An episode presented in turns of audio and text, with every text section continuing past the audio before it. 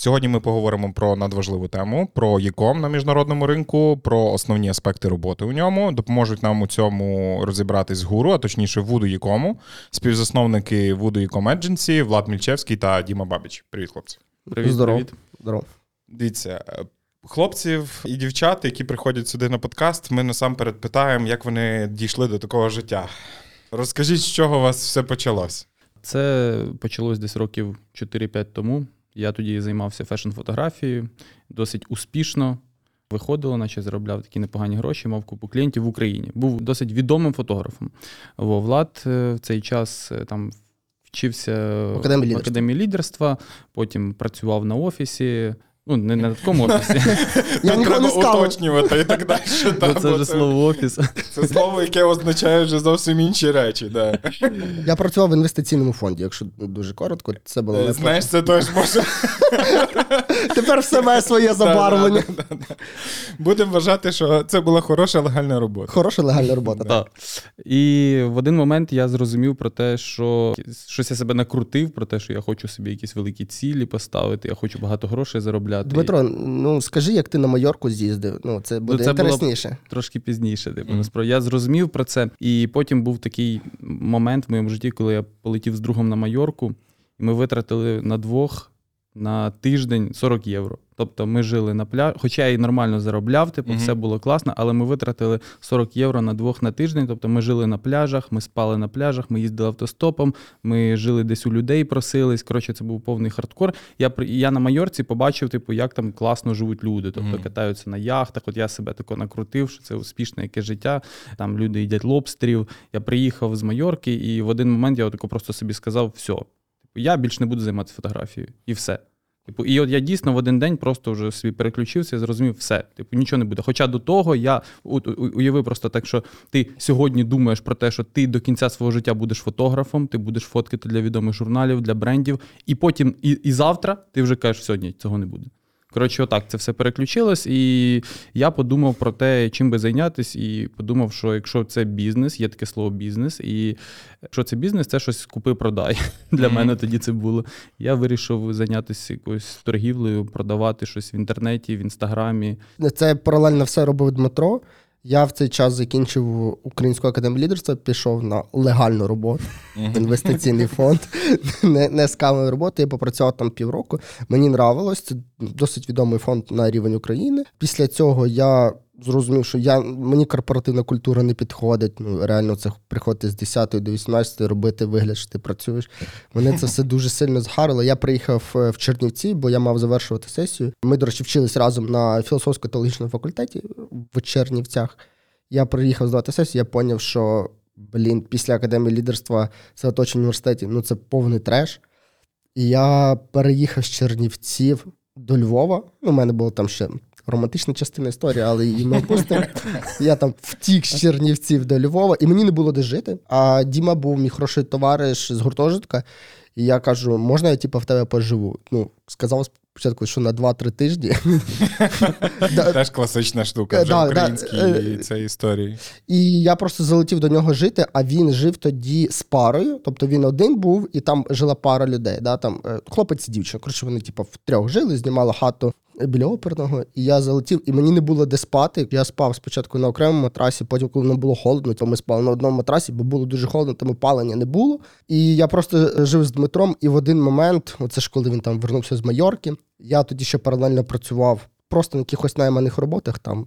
Умовно кажучи, ходив я розкажу цю історію. Він ходив е, і продавав людям оці 3D-візуалізації від. Гугла приміщень. Тобто він, він, заходив, він заходив в церкви, він заходив в магазини, він заходив е, в ці нагаточки, типу, і так далі. І про- продавав їм, типу, давайте ми за гроші зараз прийдемо, пофоткаємо, зробимо 3D-візуалізацію. І дуже смішно було, коли він приходив і каже: Я сьогодні продавав в ритуальному бюро. І Похоронному. продав ритуальному бюро, похоронному бюро. Ні, і він ну, мені людям, напевно, хотілося б екскурсію якраз пройти там. Ну, я- має це сенс. Я, я теж так думаю, я заходжу, у них отаке приміщення, як тебе тут, і mm. тру, все в трунах. Мгм. І кажу: дивіться, Google візуалізація дасть вам більше клієнтів. Ті. Вони кажуть, мені каже той власник, у мене клієнт тут з морга через дорогу. Нам куріння дає більше клієнтів, а не 3D-візуалізація умовно. Я кажу, ну ти що хтось помер, хтось гуглить, і вас швидше них. Я допрацьовував на цій роботі, і потім я працював на Amazon трошечки в компанії, і я побачив в той момент, Діма вже паралельно почав цікавитись продажами. Він продав камеру тоді. Ну, ж таки для фотографа продати камеру. Це як зараз. Це все. Закінчення життя. Да. Так, да, це закінчується. Потім ну, об'єктив він ще так відклав на чорний день, тому що об'єктив ще можна було кудись потім прикрутити. Ми приїхали в квартиру, є така площа різні, і там є такий розбитий будинок, пам'ятка ЮНЕСКО, яку мали відреставрувати. Ну, звичайно, ніхто на це грошей не вкрав, тому її е, реставрували. Вона в занедбаному стані, туди навіть зайти не можна. І просто був один чоловік, який доглядав за цією хатою. І він нам відкрив, і на останньому поверсі всі квартири в цьому будинку закинуті десь ну, років 100, напевно. На останньому Ні, поверсі. там колись була якась соціальна служба, насправді, поки, Да? бо воно горіло, коротше, десь років. Да, а, да, да, оце- да, 15-20 да, тому, да, та, точно, та, це та. те, що, те, що, те, що горіло, бо там частина будинку спалена. І ми полазили по всіх тих будинках, і нам запропонували хату на останньому поверсі. Це десь 16 квадратів квартира. І Ми платили за нею 100 доларів. 2,5 тисячі гривень. Дві з половиною- А, Гривень. Е, Це навіть не 100 доларів. Там не було гарячої води. І ми в тих умовах зрозуміли, знаєш, це таке або пан, або пропав. Я звільняюсь з роботи, в мене там лишається щось в районі 200 доларів, там 2,5 тисячі, які я мав закинути. І ми заходимо в товарний бізнес. Тоді Дмитро вже почав продавати. Я тільки заходив.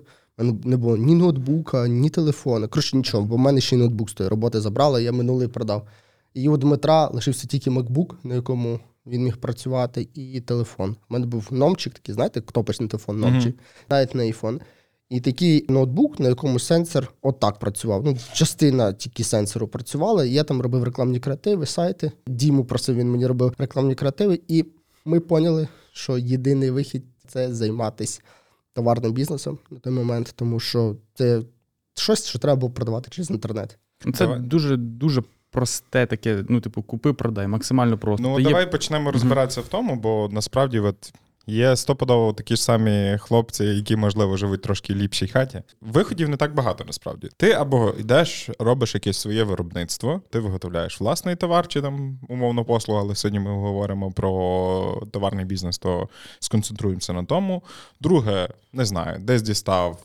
В кума, свата, в Китаї, ще десь і так далі, і просто купи-продай. Третя частина цього всього щастя це дропшипінг.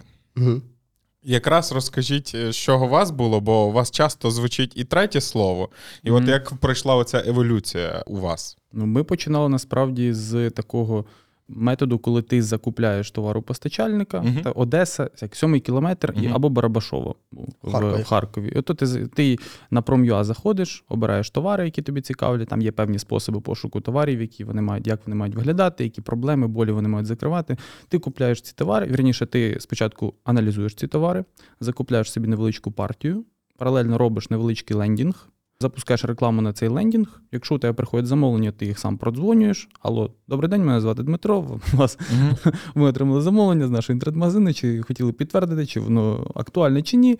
Залиште, будь ласка, ваші там е, контакти, нова пошта і так далі. І сам несеш, відправляєш цей продукт, тому що ти вже його замовив. Може, типа, можна спочатку зробити цей лендінг, протестувати, потім замовити. Спочатку ми самі ходили, і відправляли ці продукти. Я, я, до речі, перший в Україні і єдиний, хто почав продавати такі собачі поїлки, були. Називається, мгм. от, типа, ти так натискаєш, набирається водичка, собачка попила, і водичка назад туди залилась. І от я їх е, всі, які вони були в Україні, що на Барабашово, що на що в Одесі, я їх Продав. продав. Просто їх потім не було. Я дзвонив, я дзвонив, типу, питав, коли вони заїдуть. Кажуть, скоро, ну не знаю, не знаю, не знаю. Во. І це був, до речі, мій найперший продукт. Вообще, це я тако залетів просто в цей товарний бізнес. Перше, що я придумав продавати собачі поїлки, і вони мене з першого разу ну, вийшло продавати. Питання просто добре. Що ти, що ти перед тим? Ну, і ти робив якісь дослідження? Чи це просто мені подобається ця фіня? Та ну це просто. Ну е, чесно, я, я купив тоді курс у А В тебе одного- був пес? А? тебе Ні, в мене не було пса взагалі. Типу, я, в мене не було пса. Просто у мене якісь. Розумієш, бо більшість людей там говорять: ну я закриваю свої якісь там болі, ще якась історія. А тут Просто, знаєш, гортав, о, ця штука типу, прикольна і так далі. Ні. Варто її продавати. Тоді був ВКонтакті ще, я Мгм. тоді сидів ВКонтакті, і ВКонтакті там був якийсь канал товарщика, якогось ще москальського товарщика, і я потім ще в нього курс купляв. Дуже класний, до речі, чоловік в плані товарного бізнесу, він просто топ був. І, і я у нього навчився, перечитав статті, там купив той курс. Е, До речі, тоді ще в мене був самокат Xiaomi, я його продав, щоб купити собі курс цей. Во, і, напевне, завдяки цьому курсу і тим статтям, які я читав, в мене чомусь з першого разу все вийшло. Тобто, у нас якось, ну. Типу, ми так Влад так розповідає, що там все було погано, але на той момент, ну, типу, для нас це було абсолютно нормально. Ну, типу, окей, хата там Та ні, ну бо нема це води. такий вік і так далі. Да, ну, ти, типу, типу, тобі не, все не очікуєш чогось краще. Ти пливеш на якомусь flow і все. Мгм. Типу, ти навіть не помічаєш, тільки потім поступово ти помічаєш, блін, де ми жили і їли курячі шиї жарені. Ні, ну тут просто у Діми ре- у нього реально перший товар залетів. Ну, я пам'ятаю, як це. Мені не так пощастило. Я залетів в товарку, всі гроші потратив, які були. Я запускав все, що я не запускав, мене нічого не вийшло. Я заліз в кредитний ліміт в Приватбанку е, на, на рекламу. Да, я підключав. Е, І для мене тоді непідйомні були гроші. Там я заліз аж на 40 тисяч гривень. Боже, я зараз згадую мене ж мурахи по шкірі від того кредиту. Я взяв, е, купив ще новий телефон, номчик, встав туди сімку від привату і кинув таку її в смітник. І туди колектори дзвонили. Коли ви вернете гроші, я повідкривав рахунки в інших банках, щоб платити за рекламу. Бо в мене нічого не вийшло. От у нього залетів перший товар, він його весь продав, і зразу якийсь профіт був. Да? Там, може, якусь тисячу доларів, напевно, заробив. Мгм. А я мінус, мінус, мінус. Мінус, мінус, мінус. Я сиджу, у Діми, виходить, у мене ні. Я потім до нього сів, е, як його найманий працівник на обдзвон. Як відділ продажів його працював, Мгм. заробляв гроші, але е, Діма дуже хитро там все зробив. Він мені за дзвінки не платив, а тільки за допродажі.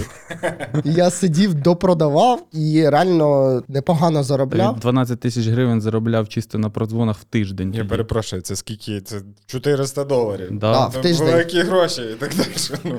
І після цього, типу, я запустив, я пам'ятаю свій перший товар, який в мене реально залетів, я його весь в Україні продав. Не було це такі кришки, е, не викіпайки, Я не знаю, як це перекласки, не, ви, не, ви- Не википайте. не википайки, Мгм. да, які ти просто кладеш на кастрюлі, щоб вода не википала. Ну, я придумав там офер, я їх продав, заробив грошей, потім я електровафельниці якісь продавав. Якось часом все вийшло, просто що Дмитро тоді розвісив по всій хаті, тій 16 квадратній. Такі цілі зробити 100 тисяч гривень до 10 жовтня, бо ми мали переїхати на квартиру, бо там жити неможливо було. Ну просто там холодно, Просто опалення, починала зима.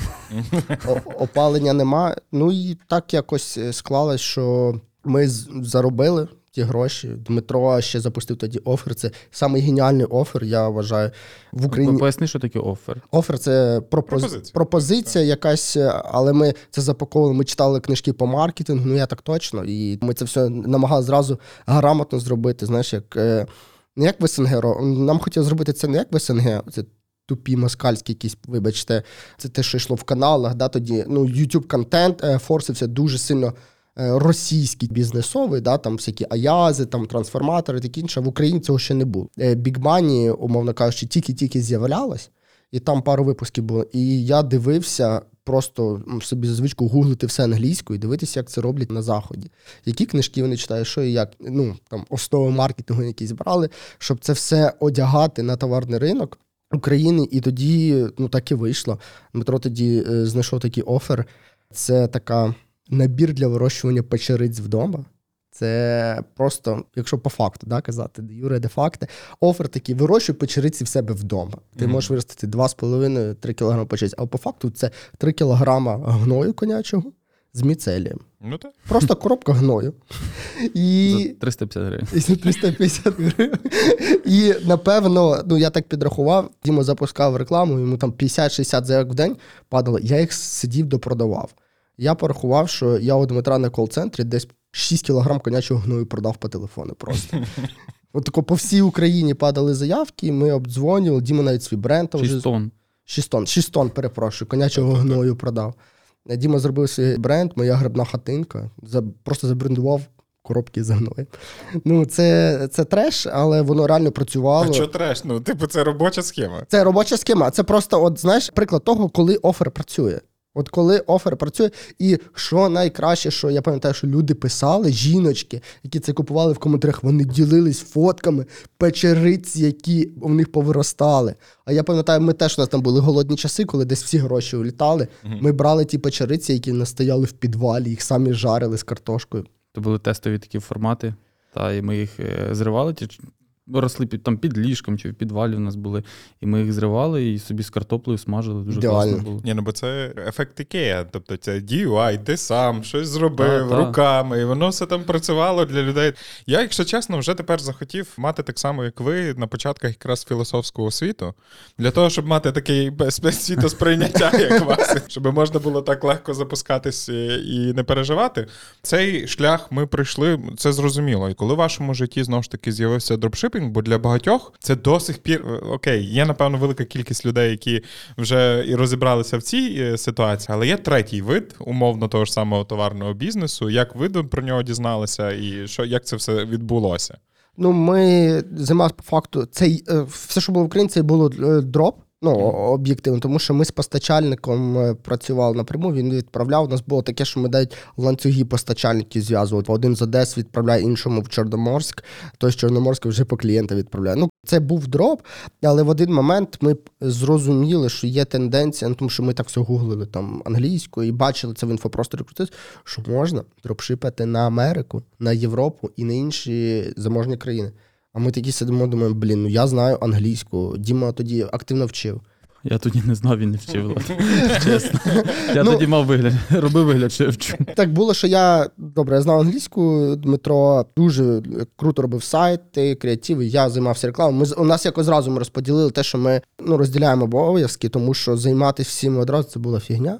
І у нас так і зараз, в принципі, в компаніях Діма там займається одним. Я взагалі не знаю, чим він займається. Він так само не знає, чим я займаюся. Тобто, у нас дуже чіткий розподіл обов'язків. Сказав, все, я займаюся рекламою. Ти займайся там тим, що тобі нравиться. І ми зрозуміли, а чому питання, чого ми, витрачаючи там енну кількість часу в Україні, займаючись дропом, заробляємо в гривнях в 10 разів менше, ніж би ми це саме робили на Америку, на Європу і на інші країни. Це питання якось так постало досить, досить сильно. Ми такі, блін, давай перейдемо. І у нас всі переходять, ми повністю, ну, ми молоді дурні, ну як юні, були. Ми не додумались продати то все, бо у нас все працювало. Тобто воно все стабільно приносило гроші. Ми просто виняли гроші, які були звідти, і все закрили. То дропшипінг в Україні він, він працював. Ну, дропшипінг в Україні це не є щось складне. Типу, всі на Prom.ua, всі, хто продають, там, де я казав шукати продукт, там Мгм. всі знають, що таке дропшипінг.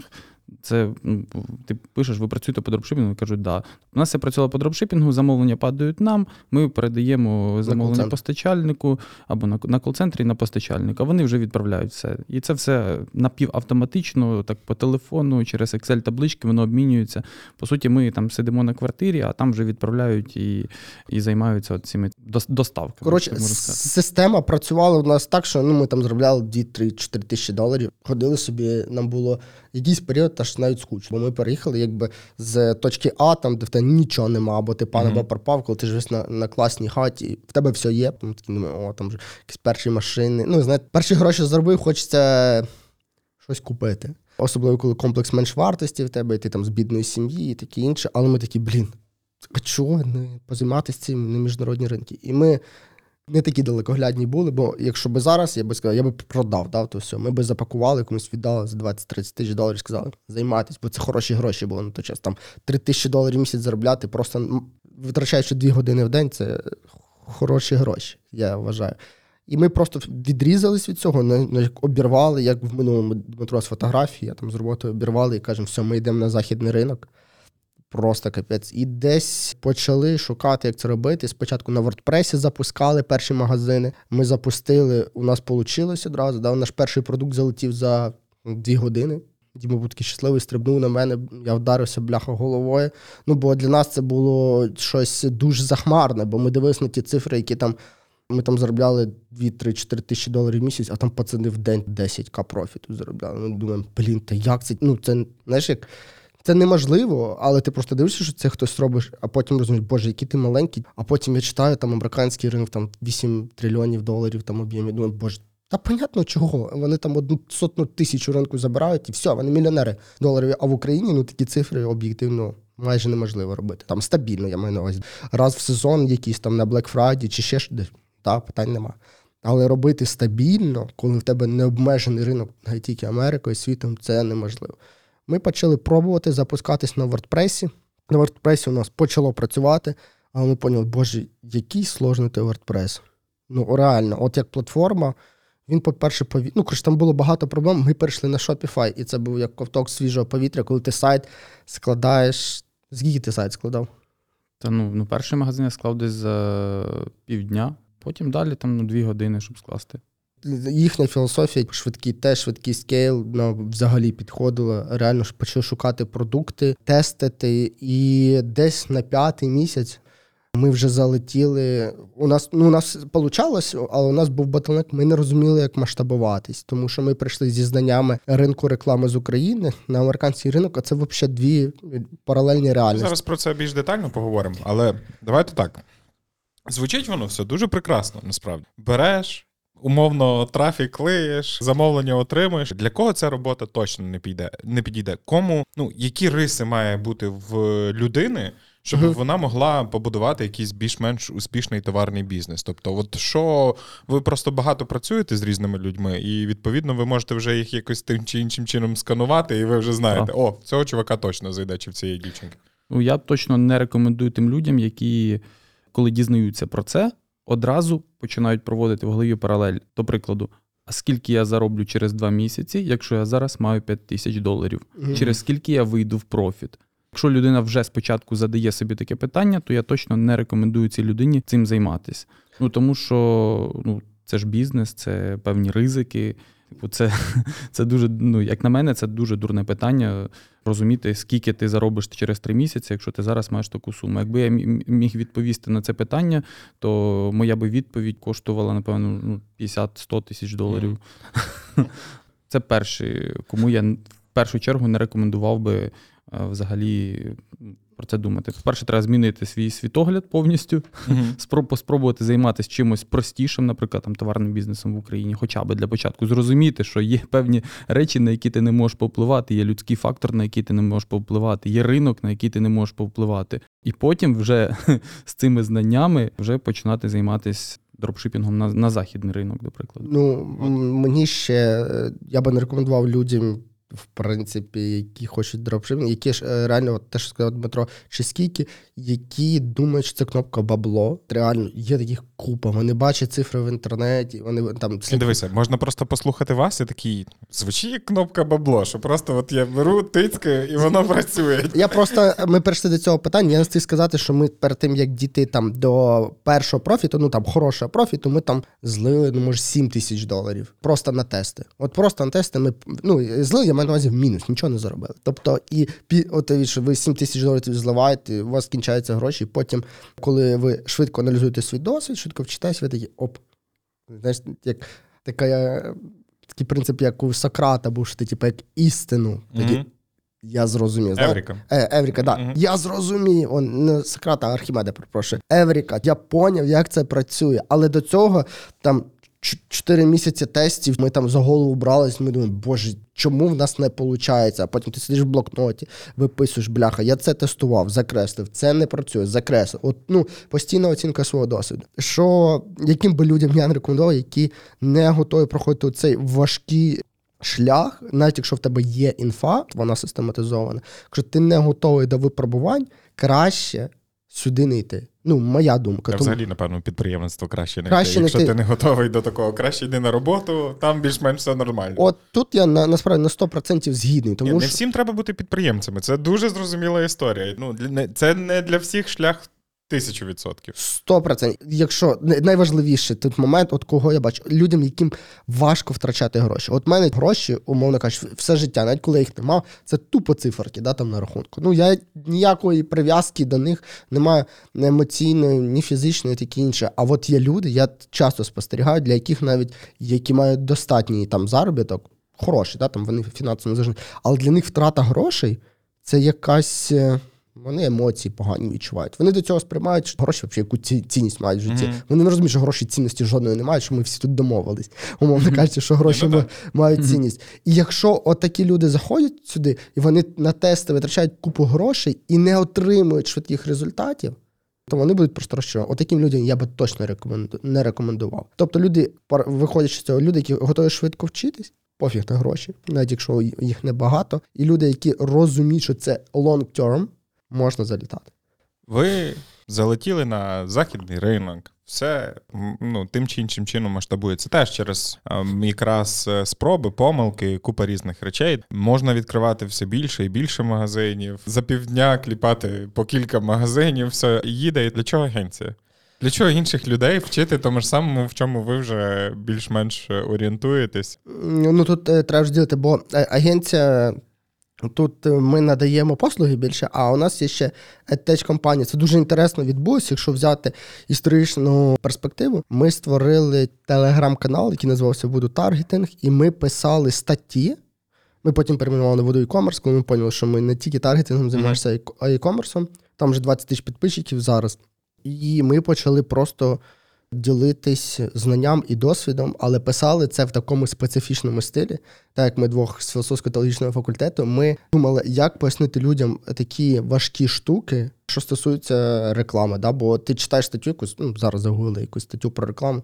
Це хрень якась. До речі, працювали чат GPT ще до, до моменту чат GPT. Поясни мені, ніби я п'ятирічна дитина. О, о, Да. да, да, щось того. І ми такі думаємо, давай якось е, придумаємо, як людям пояснити, принципі, ну, оцю всю, давайте так, схему бізнесу, бізнес-модель е, простою мовою. І так як ми вдвох е, там з філософського факультету, ми дуже добре вивчали там релігієзнавство, культурологію. Ми почали це писати все в такому магічному шаманському стилі, що ми колдуємо магію якогось ретаргетингу, то заклинання для пошуку продукту. Ми зробили наратив Мгм. магічний, який людям інтересно було читати. І від того ну, ми рухалися тим, що ми сиділи, думали, в Україні і в СНГ ми тоді міркували такими наративами СНГ. Вже зараз забули про це.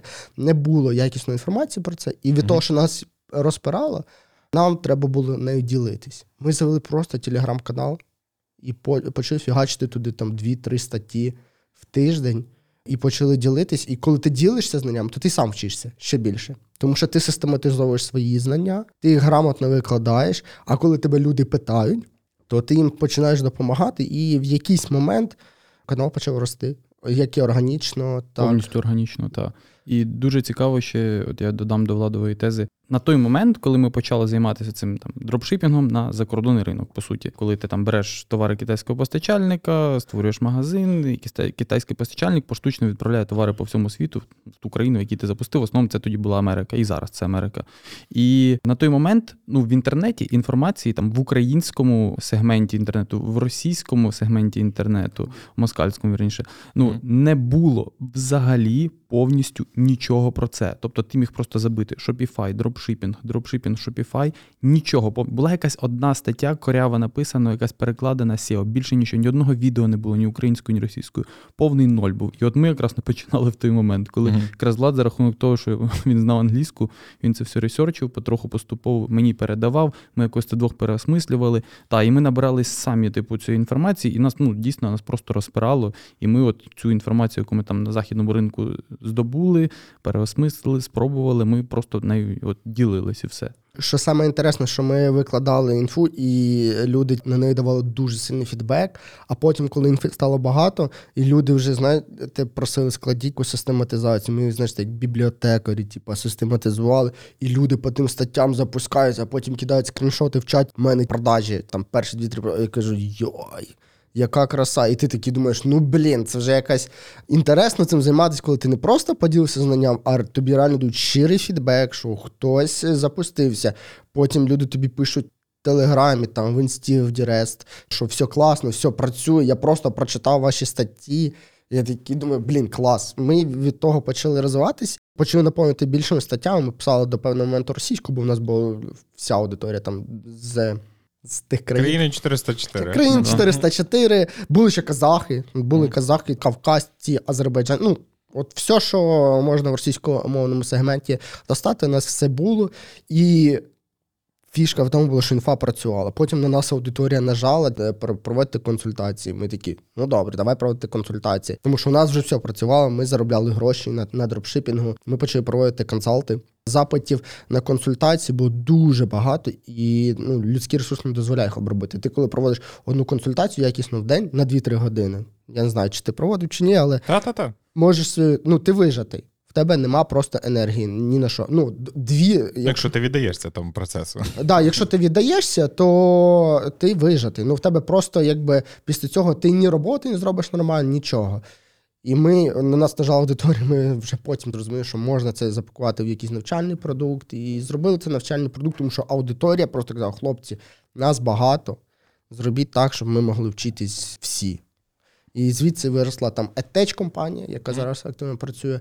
А від того, що у нас було багато експертизи в створенні сайтів на Shopify, запуску реклами, ми навіть імейл-маркетинг навчилися. Ми створили агенцію, де допомагали людям, які не вміли робити сайти на Shopify, не вміли запускати рекламу, тому що ми, ми це самі вміли робити, робити для них сайти, робити рекламу. Ми такі клас, а чого ще не займатися сервісною компанією? Просто дивися, специфіка в тому, що велика кількість людей, вони коли ж е, дізнаються щось е, таке, як принцип Архімеда та Евріка, от, ця штука працює, вони тупо закриваються в собі, і я ніколи нікому, нікому це не розкажу. У вас це абсолютно інша історія. І тут питання, як е, все ж таки людям, особливо тут в Україні, коли от ми в спільноті підприємців, повинні ділитися всією цією історією, і ну бо це всі виграють від цього в будь-якому випадку. Ну, поки хтось зрозуміє. Як такий майндсет отримати? Ну мені чесно. Можу сказати, що мені Ти на філософський Філо- факультет? філософська освіта мені допомогла. Я ще брав участь і виступав з лекціями в такому проєкті 15 на 4, там де 15 хвилин 4 наукові теми. І там така теза була основна. І вона мені дуже нравиться, що коли ти ділишся знаннями, ти не втрачаєш нічого, але всі інші натомість е, заробляють. І ти у підсумку заробляєш як е, проєкт еволюції системи, в якій ти живеш. І ну, ділитись знаннями, ну. Це ж базова якась, напевно, цінність має бути, да? скажімо так. І я сподіваюся, що в українській спільноті підприємців це так і має бути, і воно так і є. Як, ну, як я зараз бачу, ну конкретно зараз всі діляться знаннями, всі показують. Напевно, у багатьох комплекс меншовартості пострадянський лишився, да, із виховання, що якщо ти заробив якісь гроші, нікому не показуй, як ти їх заробив, не ділись знаннями ні з ким і сам сиди. Так не працює, на жаль. Ну, може, працює в якихось одиничних випадках, але щоб відбувалася якісна зміна системи, в якій ми живемо, всі мають один одного підтримати і ділитись знаннями. Все, я, я не бачу більше іншого виходу для розвитку України там і українського суспільства, якщо ми всі тут багатше не будемо. І так як ми вихідці з не дуже заможних сімей, там з бідних, то блін, якщо б мені хтось в дитинстві прийшов і розказав, е, або там в юному віці про ти можеш заробляти нормальні гроші, не йтивши на роботу. Або ти можеш заробляти нормальні гроші, коли пішовши на роботу, але правильно це зроби. Або тут є бізнес-модель, яку можна освоїти, а бізнес-модель можна освоїти, ну, це як в гру комп'ютерну пограти. Ти маєш просто пазли зібрати. Якщо би мені хтось це пояснив, не було такого. Ну, тепер зрозуміло, для чого вам гільдія. Ну, тобто, в хлопців є ще окрема історія про е, гільдію Ікому, де якраз це закрита така спільнота. Е, Я розумію, чому вона насправді закрита, бо якщо ти будеш е, просто використовувати там знання і просто його віддавати, то їх тупо ніхто не цінує. І це, і це має сенс, особливо, ну, тим більше що це там смішні якісь гроші вибирати, вроді би, за участь. Да, да, да. Смішні гроші за гільдію. Та й в принципі, моя думка особиста, що Мгм. коли ти не платиш за щось, цінність ну, ноль. Ти не цінуєш, так. Ну, Цінність ноль. Я це помітив по собі. От чисто людська психологія. Коли я щось отримав безкоштовно, то я такий. А коли я заплатив за щось, там, да, там, за навчання в КМБС, якісь гроші, позначу, що я такий, ні-ні-ні, я там всі Я, домашні. тепер я повчусь. Тепер я повчусь, да. І ми помітили, що люди реально мають вищий відсоток успіху. Ми ж заміряємо там успішність наших студентів, коли вони платять. І ми помітили, що ті, хто платять найбільше, вони найбільше досягають. Бо на них оцей таке поняття в поведінковій економіці санкост, невідворотні Мгм. витрати, які ти вже понес, вони тебе, ну, тебе знаєш, так зверху. Блін. Ну, ти уяви, що ти зараз купив навчання за 20 тисяч доларів. Як ти будеш вчитись? Ну це просто капець. Ну, ти, тебе прижме. Просто ти, ти доки не відіб'єш кожен цент. Особливо, коли ти за них сам заплатив, а не там, наприклад, компанія, що тебе заплатили і так так та, далі. Це та. дуже, дуже, дуже велика кількість насправді всіх цих речей. Я думаю, що це одне з найдовших. Інтро е, в нашому подкасті. Але це має сенс якраз для того, щоб перейти до основної частини. Я думаю, що вже відсіялась частина людей, які е, не готові знову ж таки на той варіант, про який ми говорили з вами, тобто які мислять трішки іншими категоріями. Яка найперша дія? Повинна бути в людини. Давайте розглянемо тих, хто вже і так тут більш-менш е, чимось займається, та? тобто, щоб все ж таки поглянути, так як ви колись на те, що а, ну я можу займатися це не тільки в Україні, і можу займатися, в принципі, отримати зовсім інші гроші за ту роботу, якою я займаюся тут. Е, Це питання зараз стосовно як, як це відповісти на нього. Е, Бо у нас є навчання дропшипінгу, тобто Мгм. як займатися дропшипінгом, продаючи товар китайських постачальників, або у нас є другий формат, то- там, де працює агенція, там, де ми допомагаємо українському бізнесу. Давай розглянемо два варіанти, в принципі, тому що в будь-якому варіанті є чуваки, які такі. Ну, мені подобається історія Діми і Влади. Хочу теж так робити. З одної сторони, а з другої сторони. Ну, я, напевно, не готовий е, проходити знов ж такий шлях і кліпати самостійно, розбиратися, типу, в Shopify. Я тут а, десь не знаю. Бабуся віддала мені квартиру, я її продав і тепер знаю. Гарні інвестиції. І тепер- я хочу інвестувати всі ці штуки, типу, в те, що воно буде працювати, а не е, ще одну квартиру собі купити і здавати, і думати, що я сильний, сильний бізнесмен, рантіє. Давай по-першому. По-першому, я би сказав, перший, перший запит має бути, чому я хочу цим займатися. Якщо є чітка відповідь, чому. Якщо я розглядаю це виключно як side hustle, я би не рекомендував іти. Якщо це як зміна повністю діяльності, от я розумію, да, мене там захарили, вибачте, щось робити на фрілансі, я відклав гроші, хочу себе спробувати в кардинально чомусь новому.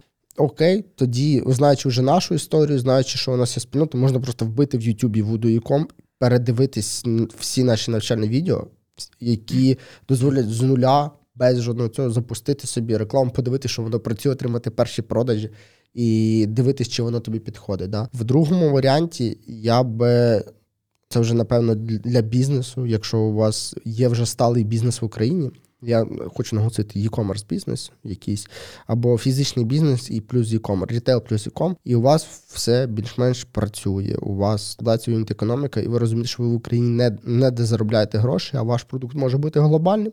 Тоді welcome on the board, як то кажуть, ми вас допоможемо заскейлити, якщо у вас все окей з майнцетом, тому що mindset це перший самий bottleneck, Перша дія це mindset. Це ти дуже легко е, хочеш просто. Тут легкий шлях піти в Ютуб і так далі. Давай поговоримо, як розібратися з самих початків. Як все ж таки, на вашу думку, варто дивитися? Ну, я чесно не зовсім розумію схему в варіанті того, що як обрати поїлки для собак, і вони будуть залітати. Ну тобто, перше, що ти завжди починаєш, це закривання якоїсь болі. Ну тобто, ти вибираєш якийсь той чи інший товар, продукт. Ну, як на вашу думку це має відбуватися? Тобто, людина от задумалася там, хочу займатися товаркою, та Так. і вирішила так. е, Я чув, що 4 роки тому були популярні фіджет-спінери, буду їх продавати умовно. Да? Ну, тобто вк- вкатує е, 10к доларів, а фіджет-спінери не продаються. І тут питання про таке: як правильно все ж таки підійти до цього вибору? Окей. Якщо ми говоримо про там, людину, яка не є тим, про кого ми говорили, Мгм. людина готова, має гроші, в принципі, готова витрачатись, розуміє, що це ризики, що і робити далі. По-перше, да, є легкий шлях подивитись наші відео на Ютубі, там багато чого є. Але якщо так ну, такої трошки інсайдерської інформації про, наприклад, пошук продукта, бо це одне з найважливіших. Я завжди типу, всюди повторюю, що 80% вашого часу взагалі в цій сфері в e-commerce, якщо ми говоримо суто про дропшипінг в e-commerce, піде на пошук продукту, і 80% успіху залежить від правильно вибраного продукту. Це, типу, ну, must, must have просто продукт і офер, який цей продукт вирішує. Тож продукт, офер, Мгм. по суті, ну, це май- майже, майже одне і те саме. Правильний офер для якщо продукт містить клас, класне вирішення болі, то ти можеш зробити дуже влучне, влучний офер на цій болі, яку він вирішує. І насправді, так як ми говоримо про глобальний ринок e-commerce, Shopify дропшипінгу, то цим багато хто займається на заході. Є купа сервісів, які можуть тобі вже допомагати в, пошуку продуктів. Їх купа насправді. Ну, у нас в Україні такого, такої така сфера не, не розвивається, вона мало, мало, мало зрозуміла кому. Е, На то є там багато причин насправді. На заході це дуже популярно вже роками. І тому купа софту, який допомагає відслідковувати активну рекламу, яка в Фейсбуці крутиться, відсегментовувати в цій рекламі рекламу класних продуктів, які зараз продаються. Тому що ми не будемо про- продавати те, що ну, зараз ну, не актуально, або, не, або те, що зараз ніхто не продає. Це тупо продавати, якщо ми говоримо про там швидкий старт, швидке заробляння грошей, продавати те, що ніхто не продає. Типу включити такого. Я унікальний, я зараз буду продавати. Дивися, те, що це просто продає. теж зрозуміло, чому люди собі продають цю думку, та? Ну, бо тому що люди там аналізують продажі і вони дивляться, ну, суперконкурентний ринок. Ну, типу, для чого мені залітати в суперконкурентний ринок? Напевно, там cost per action буде якийсь ого неймовірний, і для чого мені взагалі туди заходити? Простіше, вон, Мгм. спінери ніхто не продає, то може я їх і попродаю і так далі. Це дуже неправильний шлях, на нашу думку, тому Мгм. що завжди, якщо хтось витрачає гроші на рекламу в Фейсбуці з такою ставкою в Америці або в Європі, значить в нього точно складається юніт економіка, точно складається воронка, значить він точно з цього заробляє. Досить просто накинути економіку, коли ти бачиш рекламу, заходиш на сайт, питаєш про це у постачальника, або сам знаходиш ресерчиш. Ти легко розкладаєш цю юніт економіку, і ти розумієш, окей, навіть при е, ти його можеш CPA собі придумати три варіанти, да, там CPA там, за 20 доларів, за 35, за 40, ти бачиш, скільки він заробляє. Ти думаєш, блін, а чого я не буду заробляти? І завжди треба пам'ятати, да, там, що ти кажеш, це там не блакитний океан, а червоний океан. Так клас. То червоний океан просто настільки величезний, якщо ми говоримо яком, що відірвавши одну соту тисячну ринку, ти вже можеш бути там six figures month, там 100 тисяч в місяць. Тобто люди мають е, на, це зважати. І завжди інсайдерська інформація. Якщо ти бачиш, що це класно продають на Америку, ну топ, береш цей магазин, береш цей продукт на Америку, йдеш на ринок Німеччини, робиш, Мгм. Перекладаєш, локалізуєш для цього. Раніше для цього треба було копірайтера наняти, зараз чатік. Діпл і всі додатки до чатіка четвертого тобі зроблять такий переклад, що там перекладачі, я не знаю, в якійсь Болонській академії чи Дортмундській не зроблять. Локалізуєш це все. Абсолютно там 99% закривається штучним інтелектом. Пускаєш на Німеччину такий самий величезний ринок e-комерсу і продаєш те, що класно продається е, на США, на Європу, а ще є Скандинавія, а ще є країни Бенелюксу, і туди усюди можна локалізацію зробити. І заробляєш більше грошей на менш конкурентному ринку. Ну, це, до речі, інсайт, те, що працює на Америці або працювало, можна запускати на Європу. Це якраз інсайт останніх, напевно, півроку, Півроку. коли ми вийшли з ринку Америки, зрозуміло, що він перегрітий. Там дуже багато всі продають, і ми зрозуміли, що ті продукти, які продаються зараз в Америці, класно, запустити їх на німецький ринок. Ну, це дуже класне рішення. Плюс можна поставити ті самі ціни, але в євро. І це буде трошки навіть трошки більше ну можна да. заробляти навіть. Так. Ну, е, тобто, ну, якщо зводити до того, як е, вибрати продукт, дивіться, що крутять в рекламі. Це саме, саме виграшний спосіб. Ну, не на мою думку. І другий це TikTok, Ads і просто TikTok Organic. Теж зараз несеться. е, Там є хештег, хештег TikTok made me або там просто якийсь DIY top products, або ще щось. Дивитись, дивитись, на що віральний маркетинг запускають, і дивитись на що реклами. Дуже багато сервісів, типу Pyte, Ads, е, EdgePy. Ну, це я от зразу назвав два, просто берете, вбиваєте там е, реклама, яка крутиться. Хоча б останні два місяці має енну кількість лайків, е, багато переходів. Закидаєте цей лінк сайту в SimilarWeb, дивитесь, скільки там трафіку, накидаєте юніт економіку, накидаєте середню конверсію по ринку, і все. Ну тобто конкурентів аналізувати на закордонних ринках дуже легко.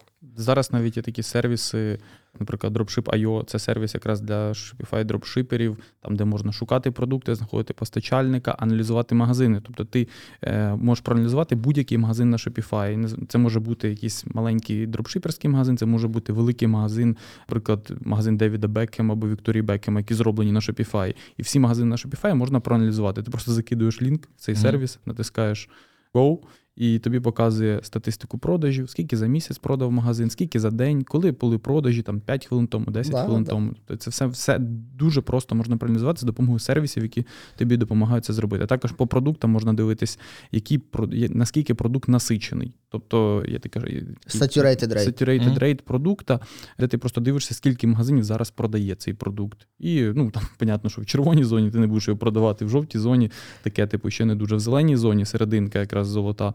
Супер, можна пробувати. І дуже дуже важливий фактор в цьому всьому, чому це можна дивитись. У Shopify відкриті дані, е, тому що це е, публічна компанія, яка ну, торгується на, на знаку. На біржі. на біржі, і вони не мають права е, приховувати свої дані, а їх дані це дані всіх продавців, які на їхній платформі. Бо це, бо це все ревеню, якби Shopify, ви розумієте? І вони не мають права. І тому у нас в Україні ти не можеш зробити оцінку. Ну, Ти не можеш зробити оцінку. Там я зараз запускаю магазин, ти запускаєш магазин на WordPress. Я ніякими сервісами, крім там Ходжара, SimilarWeb, я тільки трафік ти подивлюсь. Mm. Продажі я не можу подивитись. А Shopify, як це можна було робити раніше? Ти міг в саппорт тільки написати, скільки сил, і вони тобі не мають права не відповісти. Ми вибрали продукт. Так. Все, ну, типу, зрозуміли, яким чином це можна зробити.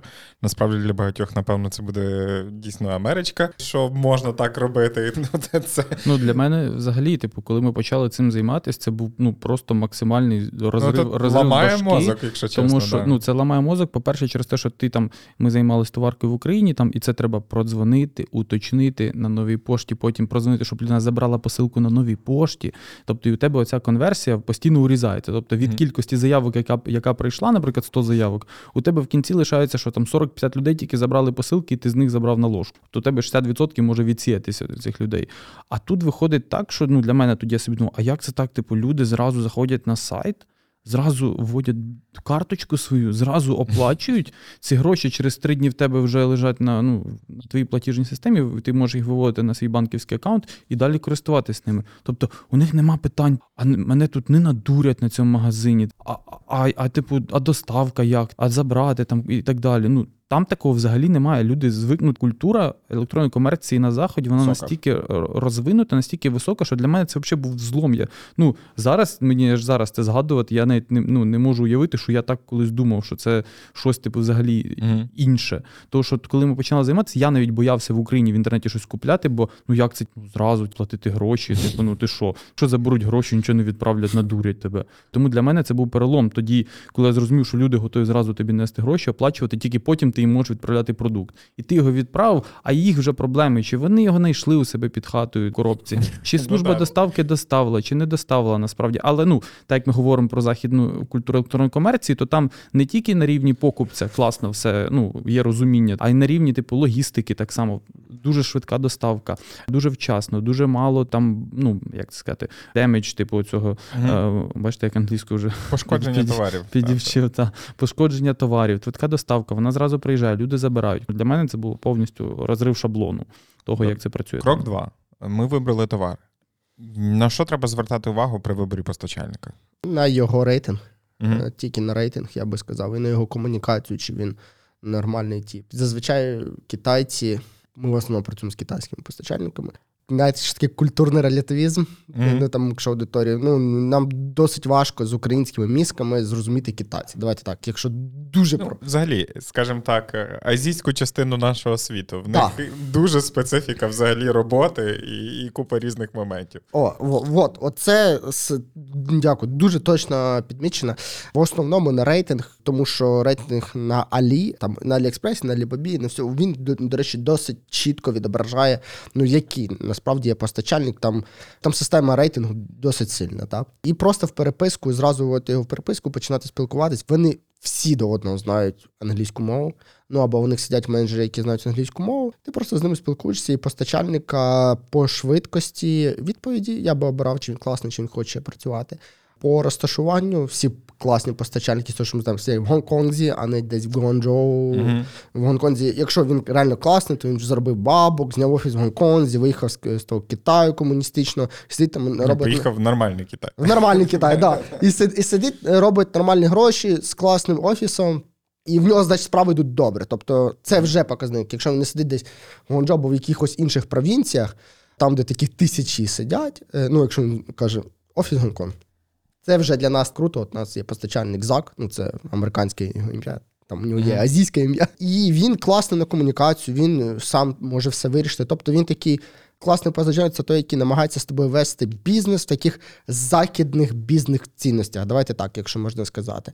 Є такі постачальники, які тобі довго можуть відповідати, кидати якісь криві таблички з стінами, там, де половина на китайському. Ну, які самі Мгм. щось роблять, і це виглядає на костелях. Таких багато. Таких багато, вони можуть бути навіть з нормальним рейтингом 4 хоча б. А ми дивимося тільки там від 4. 4 зірочки з 5. Від 4 можна вже фільтрувати рейтинг. І зразу їх просто на WhatsApp, якщо вони готові вийти з тобою, якщо вони готові вийти з тобою на Zoom, розібрати якусь проблему, показати прайс-ліст. Ну тобто вони friendly налаштовані на вирішення будь-яких питань. Це класний постачальник. І завжди, коли вони готові торгуватись на ціну, вони самі пишуть: якщо буде там вищий об'єм, там від 10-15 штук, ми можемо price drop зробити. Це класний постачальник. Це означає, що він працює з багатьма заводами, а ну там їх в Китаї там тьма заводів просто. І це означає, що він, якщо класно буде в тебе йти продажі, він готовий тобі поступати, щоб long-term стосунки налаштовувати. І дуже-дуже важливо, як на мене, це як він е, вирішує питання з е, delivering ом. Тобто, Мгм. як він е, доставляє, тому що там кожен постачальник, ну так ледве не за руку ходять в них ці великі фулфілмент-центри, і там на одному фулфілмент-центрі може бути 10 доставок різних. Та? Ми там знаємо тільки EMS, China Express, але там є і DHL, і десь де інше. І один постачальник тобі скаже, DHL там доставка буде 20 доларів, мовно каже, прийде якийсь такий мовний зак, скаже, бро, у мене тут менеджер DHL, 10 доларів уїде. А це капець маржі, ну там 10 баксів. І Ну да. от по так, на якому товарі, але да. Ну, е, в цілому, на, на доставці це досить хороший е, там заробіток. От, от так, я би в комунікації, тому як вони йдуть на комунікацію, як вони намагаються допомогти, я би визначав. Але якщо відфільтровувати, то це від чотирьох зірок на Алі, і з ними зразу WhatsApp або WeChat. Качайте WeChat, це такий китайський інтернет, там все є. І з ними там можете спілкуватися. Ну, і дуже важливо, щоб в нього були платіжки, типу PayPal і ну, там, я не знаю, якогось страйпа. І якщо ви бачите, що PayPal в Гонконзі це теж, ну там видно, де він зареєстрований. Це е, дуже хороший знак, що з ним можна працювати, бо будь-яке вирішення проблеми ти можеш потім або гроші рефаунд вирішити це якось в нормальних е, бізнес-відносинах, бо дуже багато кажуть. Кинь оплату на WeChat. ну, Ну, так, бо в них інтернет всередині. там. інтернет Ну, всередині, але ти там ніяк не захищений. Ну, об'єктивно. Мгм. А якщо в тебе там, е, ну, припустимо, виїхало. А, і ще е, ті класні постачальники розтерміновують, типу, там платиш їм раз в тиждень там, або раз в два тижні. Ну, як ви домовитесь? А ті, що на WeChat кажуть, давай сьогодні, сьогодні на завтра. Ну так ніхто не працює. Мгм. Таких багато, тому я би на це звертав увагу. Я вибрав товар, вибрав постачальника, все зрозуміло. Мені потрібно закрити платформу. Ви е, адепти Shopify. Є купа людей, які розказують, та який Shopify, та лупимо Amazon, там ще якась штука і так далі. WooCommerce запускаємо на цьому, страждаємо, вмираємо, оновлюємо плагіни. Ну тобто є купа різних насправді е, варіантів, яким чином і якими там умовно конструкторами можна користуватися, та плюси-мінуси, і чому для вас це все ж таки Shopify? Дім, я думаю, що це до тебе. Це, це моє улюблене питання, тому що я якраз відповідаю за відділ Shopify Development у нас в агенції. Ну, взагалі, тут варто розрізняти. От у нас є Shopify, а є типу Amazon, eBay, Etsy. Amazon, eBay, Etsy – це маркетплейси. Там, де ну, це не є конструкторами інтернет-магазинів, це просто маркетплейси, де ти можеш зареєструватись, додати продукти, створити лістинги. У тебе буде умовно свій магазин, який нічим, в принципі, не буде відрізнятися, крім там логотипу від всіх інших магазинів там на тому ж Амазоні, eBay або Etsy, і все. І, типу, органічно він тебе буде там якось внутрішнього алгоритму буде спрацьовувати, він тебе буде підкидати в пошук, люди будуть щось шукати. Ну і в принципі там є якась внутрішня реклама, яку ти можеш налаштувати, оплачуючи, і маркетплейс тебе буде якби просувати, і ти там будеш продавати. Контролю з маркетплейсом ну, мінімально, насправді, тому що ну, сам маркетплейс вирішує, чи він хоче продавати твої продукти, чи він не хоче продавати твої продукти. Тому якраз я завжди розділяю типу Shopify від всього іншого. З маркетплейсами розібрались. Тепер у нас є, якби, якщо ми хочемо створити інтернет-магазин повноцінний своїм власним дизайном, зробити це швидко, зробити це якісно, зробити це зрозуміло там з точки зору там е, user interface у, user experience у, то що, що тоді у нас, які у нас варіанти є? У нас є варіант створити магазин на WordPress, про який ми згадували з плагіном WooCommerce, яким ми працювали. Прикольне рішення, це можна зробити не дуже довго, але воно постійно злітає, постійно ламається. WordPress тяжка платформа. Насправді для роботи. Наступне, що у нас є, там є OpenCart, багато хто в Україні, наприклад, з OpenCart працює навіть по українському ринку. Угу. Е, також BigCommerce є, ну і є Magento. Ну, Magento це прям взагалі. Типу, це дуже дорого, дуже довго, і так само ще гірше, ніж з WordPress по е, зручності мен- менеджити ці всі процеси всередині, тому що треба окремо компанія айтішників, яка буде сидіти і тобі просто щоб додати продукт. Пиляти. Да, це все пиляти. Тому у нас лишається Shopify. Shopify зараз ну, це просто топ, що ти хочеш швидко, якісно зробити інтернет-магазин. Мені прям дуже подобається ця платформа, того що вона максимально friendly, вона дуже стильна. У них є своя певна філософія. У них філософія того, що підприємець на будь-якому рівні, навіть найменший підприємець, у якого там свій один власний продукт, не, свічку, свічки продає в США, має там сам вручну робить. Він швидко може запустити свій інтернет-магазин і почати продавати цей товар, масштабувати швидко по всьому світу. Тобто, ну і це дуже дуже круто, що ти на Shopify можеш ну, як з самого нуля почати займатися продавати. Так і якщо у тебе величезний бренд, у нас були кейси в агенції, до нас заходили бізнеси з мільйонними оборотами, англійські компанії, які сиділи на самописних інтернет-магазинах, тобто там, де все вручну писалось там. І вони захотіли перейти на Shopify, того що їм хтось сказав, а он. Heinz, кетчуп, знаєте, Мгм. сайт. Heinz перейшли на Shopify там за 6 місяців. А до цього їм сайт робили там 6 чи 8 років само, самописно. І так само цій компанії робили сайт 8 років. І вони до нас прийшли з запитом, що ми хочемо перейти на Shopify. І ми перейшли за 8 місяців, ми повністю перестрибли на Shopify. Да, це було дорого, але це реально. Тобто, і на Shopify якраз класно, що і великі бізнеси, і середні, і маленькі можуть ну, почати продавати. І це дуже зручно. Але тут ми говоримо про малий та середній бізнес. Напевно, можна поговорити про малий.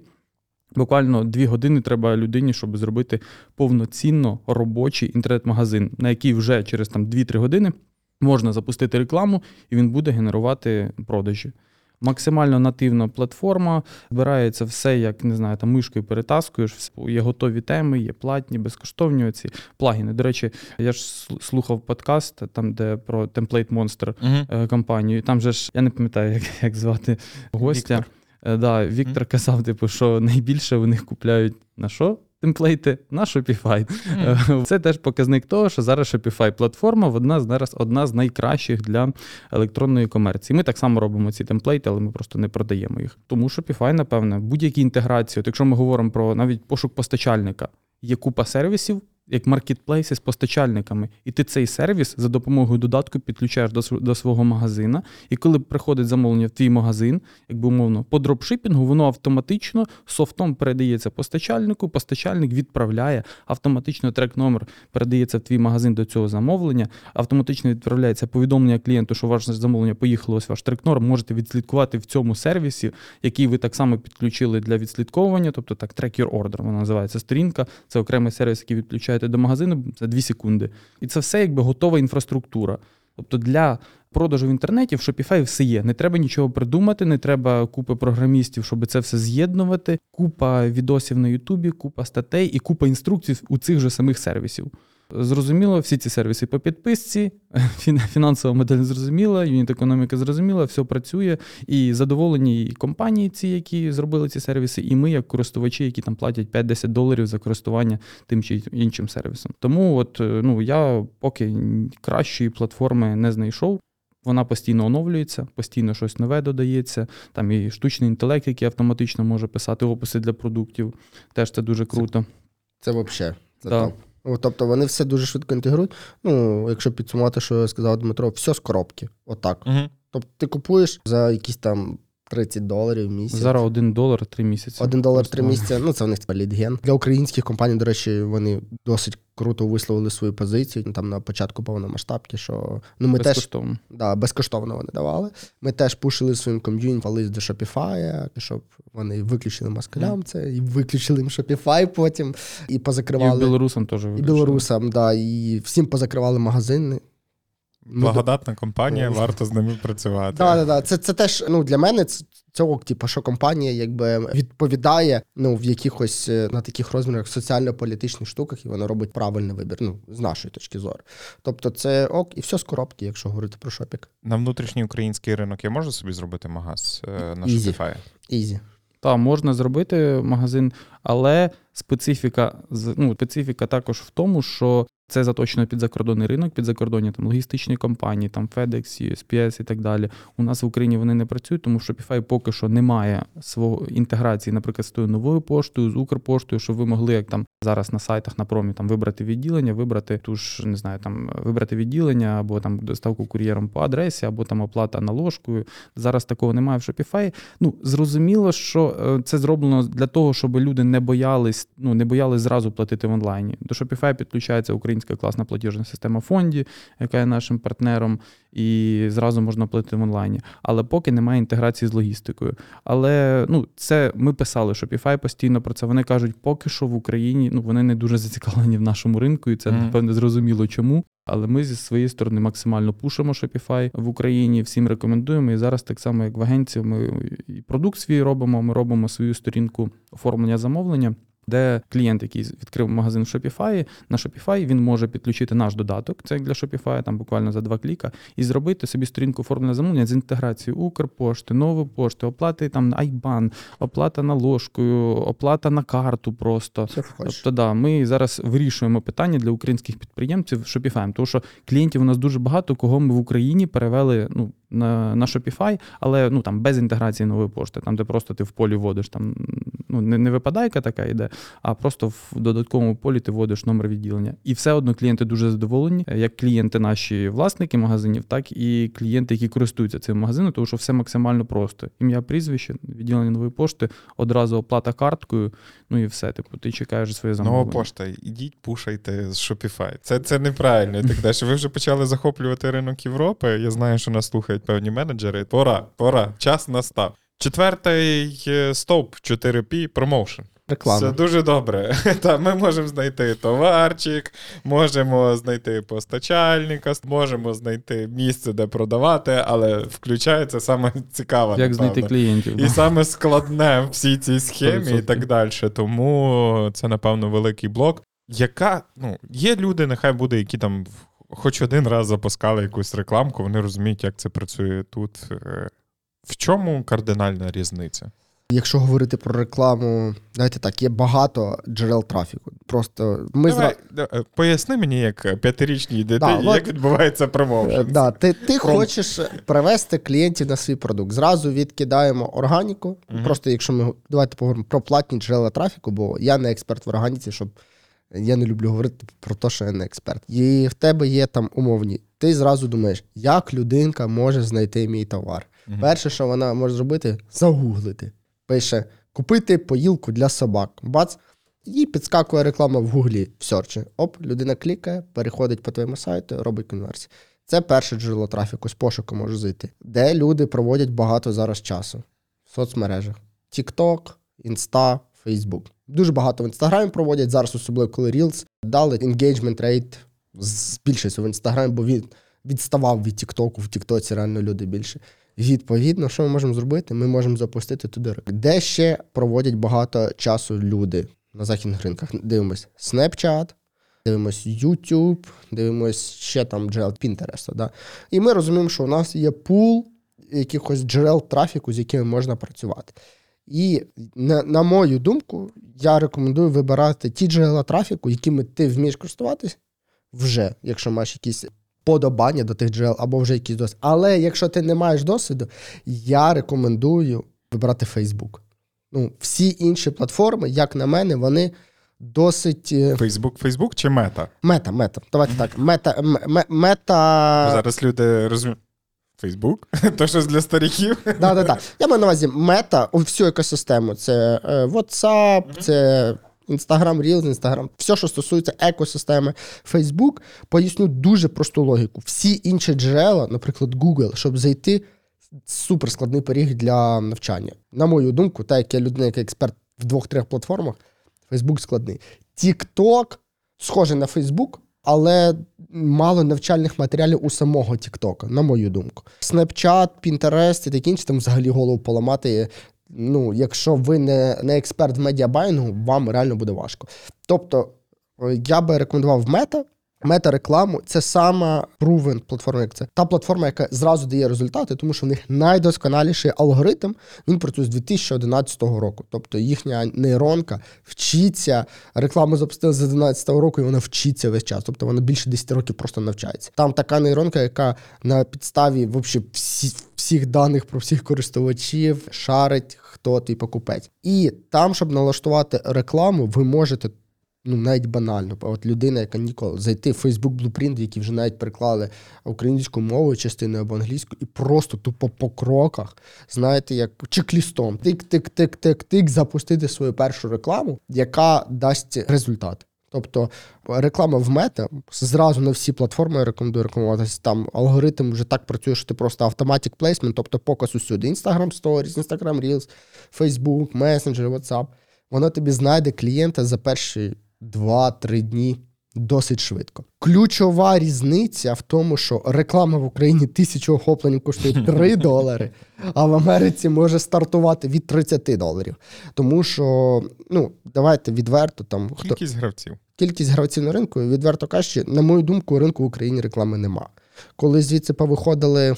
Болотяні компанії з країни 404 у нас стало на 10 тисяч е, менше рекламодавців. Там мета давала звіт за останній квартал 2022 року. У нас дуже мало рекламодавців, а на Америку крутять 2 мільйони рекламодавців тільки на одну Америку. Тому дорога реклама, але вона ефективна. Тобто для Фейсбука що дорога ставка? Тому що люди багато купують. Ціна за оцей аукціон рекламний і за якість аудиторії набагато вища, бо аудиторія супер платоспроможна і супер швидко купує. Тобто, об'єктивно запускаючи рекламу в мета на всі платформи, ви можете отримати продажу. Ну, чесно, там в першу годину.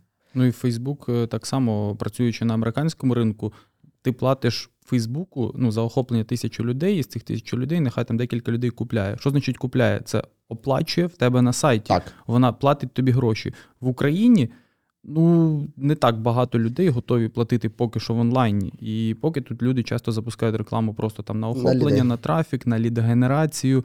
Ну і зрозуміло, що така аудиторія вона трохи гірша. Ну і трохи а набагато. Е, ключова різниця, якщо відповідач правильно питання, це ціна в аудиторії і якості аудиторії. І ми, як база даних для Фейсбука, давайте так, ми дуже низькоякісна база даних, тому що тут всі зі старту не ставлять пікселі. ну, Угу. Вони їх ставлять карял. Вони там Facebook Pixel — це така частинка коду, яка дозволяє відслідковувати будь-яку дію на сайті. Sorry, я буду тебе інколи перекладати. Так, так, так. Тобто, ми от просто от чисто давай не хочеться бути таким цинічним, але ми, ми як база даних для Фейсбука. Фігня. Вторинна. Вторинна вторинна база даних. Як, як був колись е, мем е, в українській політиці, другий, третій сорт. Да, так. Другий, третій сорт. А от американська база даних і європейська, там, де люди ну, все куплять е, і можуть закриватися на чеки на 10 тисяч доларів з реклами. Супер якісно. Тобто, ви вибираючи інтерес таргетинг в Фейсбуці, якийсь там, да, dog lovers, ви точно попадете в людей, які там зі 100 кліків зайдуть двоє-троє куплять, якщо у вас нормшоп. Ну, це космос. В Україні ви тут можете зробити там. 300 сесій, да, там 400 сесій, 500 тисяч сесій і отримати одну конверсію. В Фейсбуці, от, наприклад, там я останній запуск робив 72 сесії, 72 людини просто зробили сесії на дві конверсії. Розумієте, наскільки різна база даних, і він там вчиться досить швидко. Але просто там працює таке правило, чим більше грошей ти Facebook згодував, тим більше він тобі видав. Це знаєш, як money чесна гра. Чесна гра, money making machine. І там, до речі, дуже класна політика. Насправді, ти можеш Фейсбуку, це ж теж компанія, сказати, що ти не задоволений е, їхньою рекламою. На до них такий лайфхак для всіх, хто там слухає. Якщо у вас є якась просадка, коли у них вибори, або якась фігня перед Black Friday, ну коротше, коли Q4 починається. Просто пишіть: ой, щось реклама не працює, я не знаю. У них таке справді буває, що просто аукціон е, ну, не працює. І вони можуть дати вам купон там на 500, на 1000 доларів. Типу, mm. І ви потім з них відкриєте. А в Україні ніколи в житті купон Хіба якщо у вас поламався, ну все поламалось, да, чи з них можуть дати вам якусь 100 доларів купон. Тобто, якщо зводити це все до висновку, Meta Ads по всіх платформах, там воно саме таке стійке джерело, яке дає одразу швидкі результати, яке легко масштабується, дуже легко масштабується, особливо бюджетами. Ну, Фейсбук дуже любить гроші, і Цукерман теж, очевидно. Тобто, чим більше ти хочеш заробляти, ти можеш просто більше платити. І понятна економіка на кожному етапі воронки. Просто на кожному. ти якби все можна кинути. Отак. Американці люблять ці, знаєте, великі такі таблички, дашборди сісти.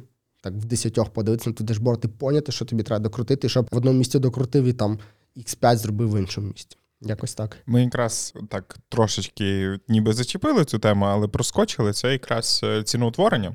І тут питання, яким чином відбувається найкращому вигляді у вас. Та? Ну, тобто, це теж аналітичні інструменти, які дозволяють просто подивитися, що відбувається на ринку, порівняти з цінами постачальника, зрозуміти якусь ту чи іншу економіку з точки зору якраз промоушену, який ти маєш закласти безпосередньо на те, що в тебе склалася юніт економіка. Тобто, як все ж таки працювати з ціною якраз на цих ринках? Ну, досить нескладно. Я якраз про це в мене модуль в курсі.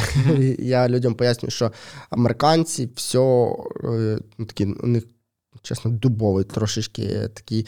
Точніше, не дубовий, я б сказав, у них традиційний вимір на ціноутворення. Вони просто, от все, що є, cost of goods, давайте COX, так це назвемо, вони помножать на 3, на 3,5. Щоб закласти трьох е, клієнтів, які можуть прийти. Тобто вони закладають там кости або на трьох клієнтів, або кости на якийсь OPEX, амортизація ну, і, і щось ще там закладають, щоб вийшла 30% маржинальність. Для них там 30% profit margin – це Та це дуже багато. Да, да. Ну, вони, вони всі в це Ні, ну, ціляться, всі в це ціляться, і тому, умовно кажучи, коли ти знаєш всі кости, це просто їхні книжки з фінансів пишуть. От відкриєш інвестопедію, price point, brick rules, і там тупо кокс 3-3,5. Тобто вони так всі ну, якби, оцінку роблять. Ну, от, от об'єктивно, так працює. А наше креативити, якщо є щось, що робить, що працює, і наше щось ламати. Да, да, от воно реально, от якщо ви не знаєте ба- ба- базові правила прайспонтінгу, це просто всі ваші витрати на продукт помножте на 3. Оце буде. І воно робить. Воно воно працює, тому що так працює весь е, от, можна так, західний світ в економіці. Мгм. Відкрити інвестопедію, ну просто якісь книжки по фінансам, там зараз кімбесно чомусь. Ми розуміємо, що десь так воно і працює. Проте, якщо у вас продукт, у якого не ну давайте так, він такий віджатий, він так велика кількість конкурентів, що люди можуть на ціну подивитись, можете його на 5 на 6 помножити. Тобто, і зробити класну воронку, або зробити бандл, це теж лайфхак. Наприклад, продукт там продаєте за 30 доларів, його кокс там 10 доларів, але докиньте до нього ще якусь там якусь маленьку допродажу. І помножте це на 5 разів. Ну, вклавши туди ще той кокс. Тобто, у вас буде ціна за клієнта десь така сама, але ви профіту будете заробляти більше. Ну там ще можна докрутити різними інтересними штуками, але от так. Тобто можна утворювати від мінус мінімум X3, я би X1, X2 не ставив. Це ну, 10% маржинальності, боротись за них це фігня. Ну, тобто це не масштабуємо модель. Моя би викладачка з маркетингу дуже пишалася, що ми пройшли такий короткий курс по 4P. Якраз що з цих чотирьох позицій, ну мається на увазі продукт, ціна, плейсмент і промоушен. Чому тут мені може допомогти е, Вуду? Якщо говорити про теж компанію по всіх, Ну, дивися, я лінивий. Я, я оце все послухав і такий, о, щось дуже багато всього. Ну ладно, може я продукт та й виберу. Може, ну я дуже сильно сумніваюся. Та і е, я чув про там ті чи інші сервіси, які можуть мені в тому допомогти. Так, от в чому вони мені можуть допомогти? Ну, тобто такі компанії, як Voodoo. ну якщо. Якщо давай так, якщо ти нічого не знаєш, ти можеш навчитись в одній компанії нашій, в теж компанії. В тебе будуть ці повністю знання, з якими ми тебе випустимо, е, підтримуємо, доведемо, умовно кажучи, до якихось перших продажів або перших результатів для тебе самого і скажемо: друже, Андрію, вон, все. Можеш. е, Ми тобі всі знання передали, Так. ти вже все знаєш. Ми також знаємо, що ти це все знаєш. Пробуй. Давай. Тобто, і ти, ти, ти, і ти розумієш, що тобі треба спробувати. Окей, тобі треба спробувати, тобі треба зробити магазин. Окей, ми можемо допомогти зробити магазин, якщо ти ну, вже ти вмієш сам робити, але ти готов, ти розумієш, що ти не готовий витрачати там 2-3 години зараз, щоб зробити магазин. Ми можемо тобі зробити магазин, ти можеш замовити у нас магазин. Е, якщо ми говоримо про запуск реклами, треба створити рекламні креативи, тобто це рекламні відео. Не хочеш це робити? Звичайно, це така більш креативна робота, вона займає ну, достатньо так часу. На тест продукту треба там, ну, три відео хоча б зробити з продуктом, грамотно зробити, так подати там проблему, рішення, вау-ефекти, бенефіци різні. Ти можеш замовити в нас ці креативи. Дуже часто буває, що коли людина виходить на якийсь певний результат, вона Не може. впирається в якусь планку. От останні там кейси, студент класні результати має там тисячу доларів в день. Він продає, маржинальність класна, там навіть більше ніж 30%. І от він не знає, що робити далі. Тобто, і він о, приходить до нас за консультацією. Типу, у нас є консультації, де ти можеш замовити консультацію, де повністю розбираємо там магазин, повністю всю воронку. І в кінці ти маєш якесь певне рішення, що тобі робити. Е, Не хочеш, е, не хочеш займатися сам, йдеш до нас в агенцію, ми беремо тебе як клієнта в агенції і самі ведемо тебе як клієнта в агенції.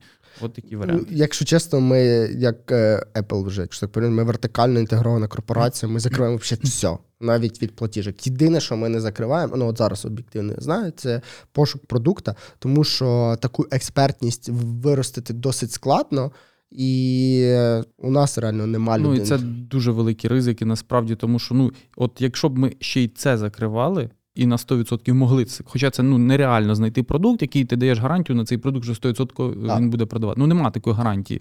Я ж знову кажу, якби була така гарантія, якби ми давали гарантію всюди, типу, то ну наші послуги коштували ну сотні тисяч доларів. Як каже тож пан ти- Роман, гарантію може дати тільки Бог. Да. Да, тільки Бог. І ну, це нереально. Є певні способи пошуку продукту, як ти можеш наблизитись до того, до тої ймовірності, що він зможе класно продаватись. Але все-таки нема. Ну, нема. Тут знаєш 50 на 50. Або буде, або ні. Типу. Але ти якось оці 50% того, що буде, ти якось можеш ближче до них стати. За рахунок певних за рахунок певних там пошук продукту, це там три основних етапи: це пошук самих продуктів величезної кількості, збір за допомогою купи різних сервісів, потім їх аналіз, А потім Типу, тест. потім оцінка. Ти оцінюєш, що ти будеш вибирати там із 70 лишається 5, а потім вже ти тестуєш ці 5.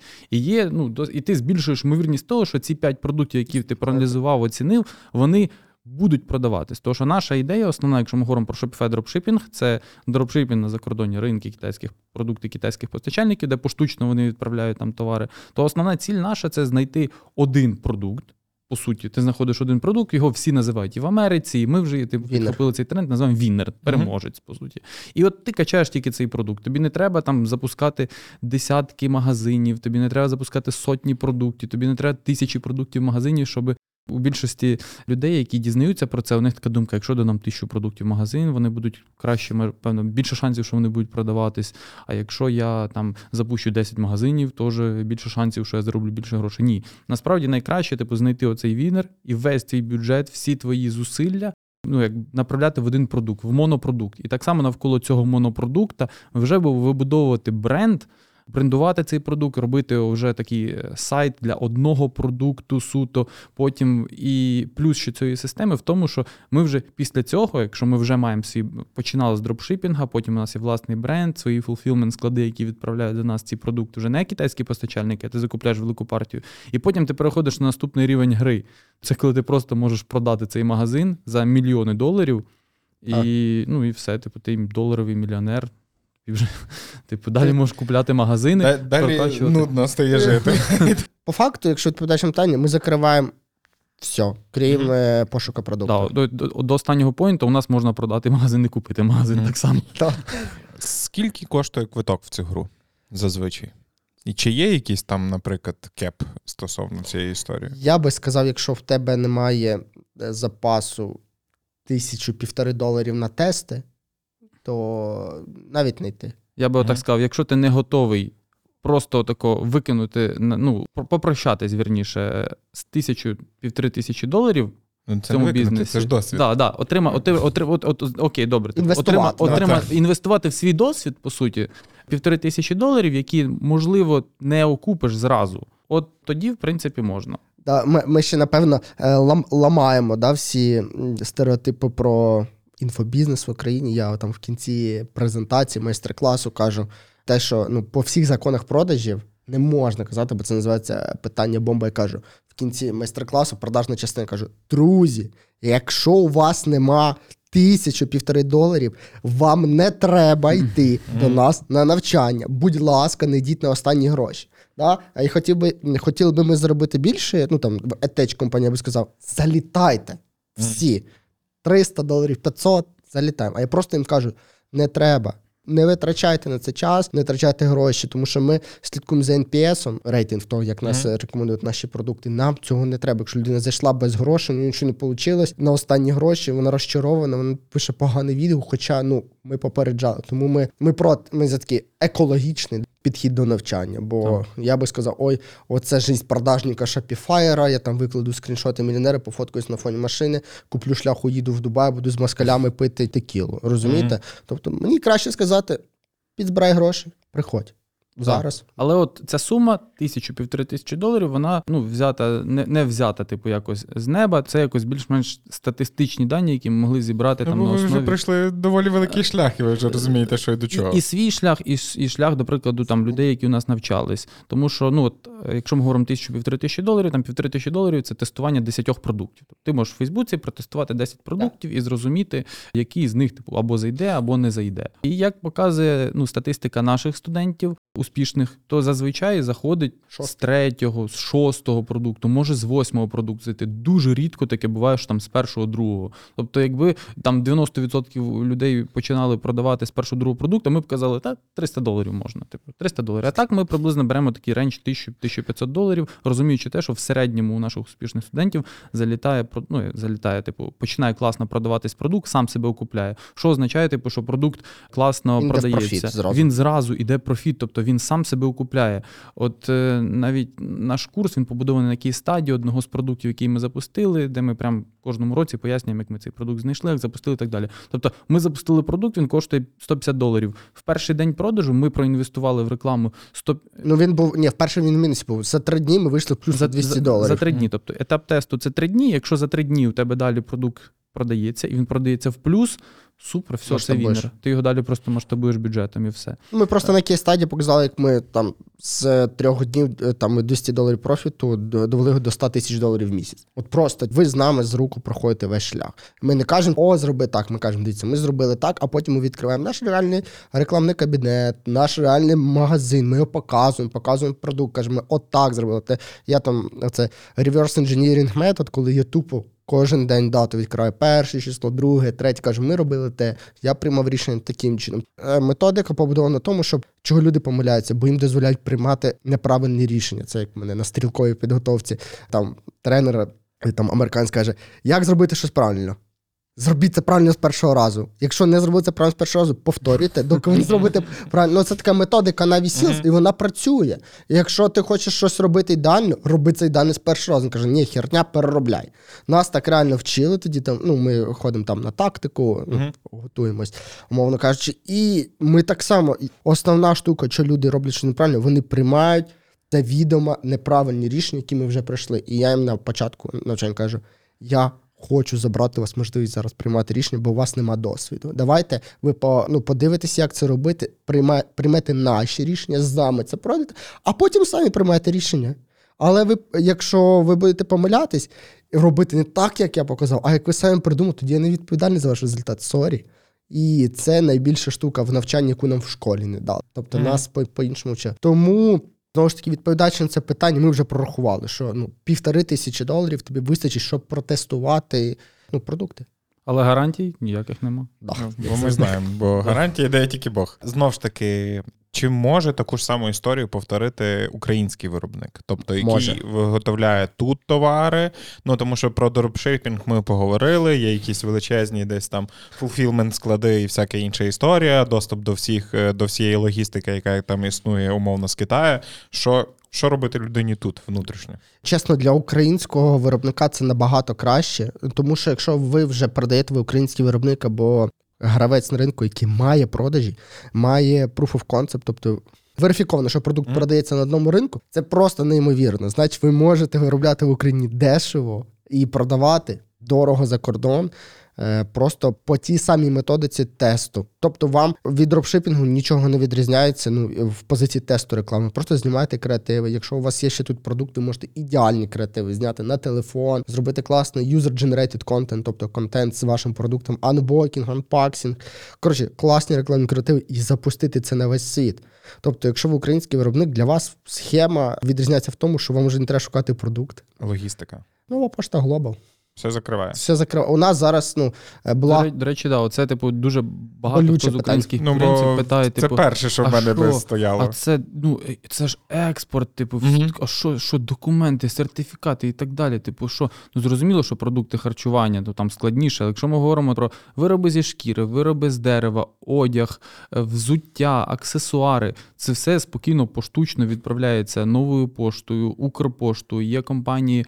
Склад, склад USA, є Western компанія Beat. Western Beat, теж наші партнери. Е, Western Beat взагалі круті тим, що у них купа офісів по всій Україні. Якщо у вас є там, ви щось продаєте, типу, то ви просто всі замовлення, які у вас за день зібрались, вашого складу ви зібрали, віднесли на офіс Western Beat, і вони там за 7 днів, там 10 днів відправ... вже продукти в США, вже у клієнтів. Тому що вони у них є свої унікальні якісь контракти з UPS, з DHL, Да, да. знижки 80% на доставку, і вони дуже швидко доставляють. DHL. Якщо у вас нормальні замовлення, до вас прийде бусик DHL прямо під завод, чи куди все вигрузить і доставить. Тобто, ну це операційне питання, але насправді я в шокові. Ну, до зас- часів повномасштабки настільки сильно е, деліверінг в Україні трансформувався, і всі поняли, що треба на міжнародні ринки працювати, бо внутрішній ринок, ну ми розуміємо, да? тобто тут е, Просто якби- платоспроможність падає. падає, все, падає, а саме платоспроможні це воєнні, Ну, а і тому деякі ніші тільки ростуть, да, там, які пов'язані Мгм. з мілітарі тематикою. Тому треба щось думати. І ну, в цьому випадку наші компанії, я вважаю, ну, об'єктивно красавчики, що вони дуже швидко трансформувались на те, щоб. Чим більше товару вивозити за кордон і будувати зв'язки. Тобто, ну, нова пошта топ. Всі питання закриває об- об'єктивно. Якщо не хочете нова пошта, DHL. Все закриває. Ну, дорожче, але закриває. Укрпошта, ми теж знаємо, закриває не так якісно по сервісу. Ну, це з відгуків наших клієнтів, ну, по швидкості, давайте так. Але все закривається. Тобто, ну, питання логістики об'єктивно, якщо воно стояло реально да, там, до повномасштабки, то зараз воно на такому високому рівні, що Та воно і навіть до повномасштабу, ну це не було щось складне. Просто у більшості була отака, якби полонка. якась пелена така перед очима, Так. що це дуже складно, що це щось незрозуміло. Хоча сервіси існували до того, вони були готові відправляти. Ті ж Western Beat, у них навіть склади є в Майамі, якщо не помиляюсь, де ви можете з України величезну партію продукту відправити в Майамі, той склад підключити до Shopify магазина, fulfillment склад, і все. Замовлення приходять в магазин, склад відправляє, вам ну нічого не треба робити. всі умови є. Ну зараз просто е, що я казав, там е, після повномасштабки це там X5 ріст в цьому. Що в сервісі, що в швидкості доставки, що в якості, а ціну там кажуть, ой, дорога доставка, я вивезу по мережі.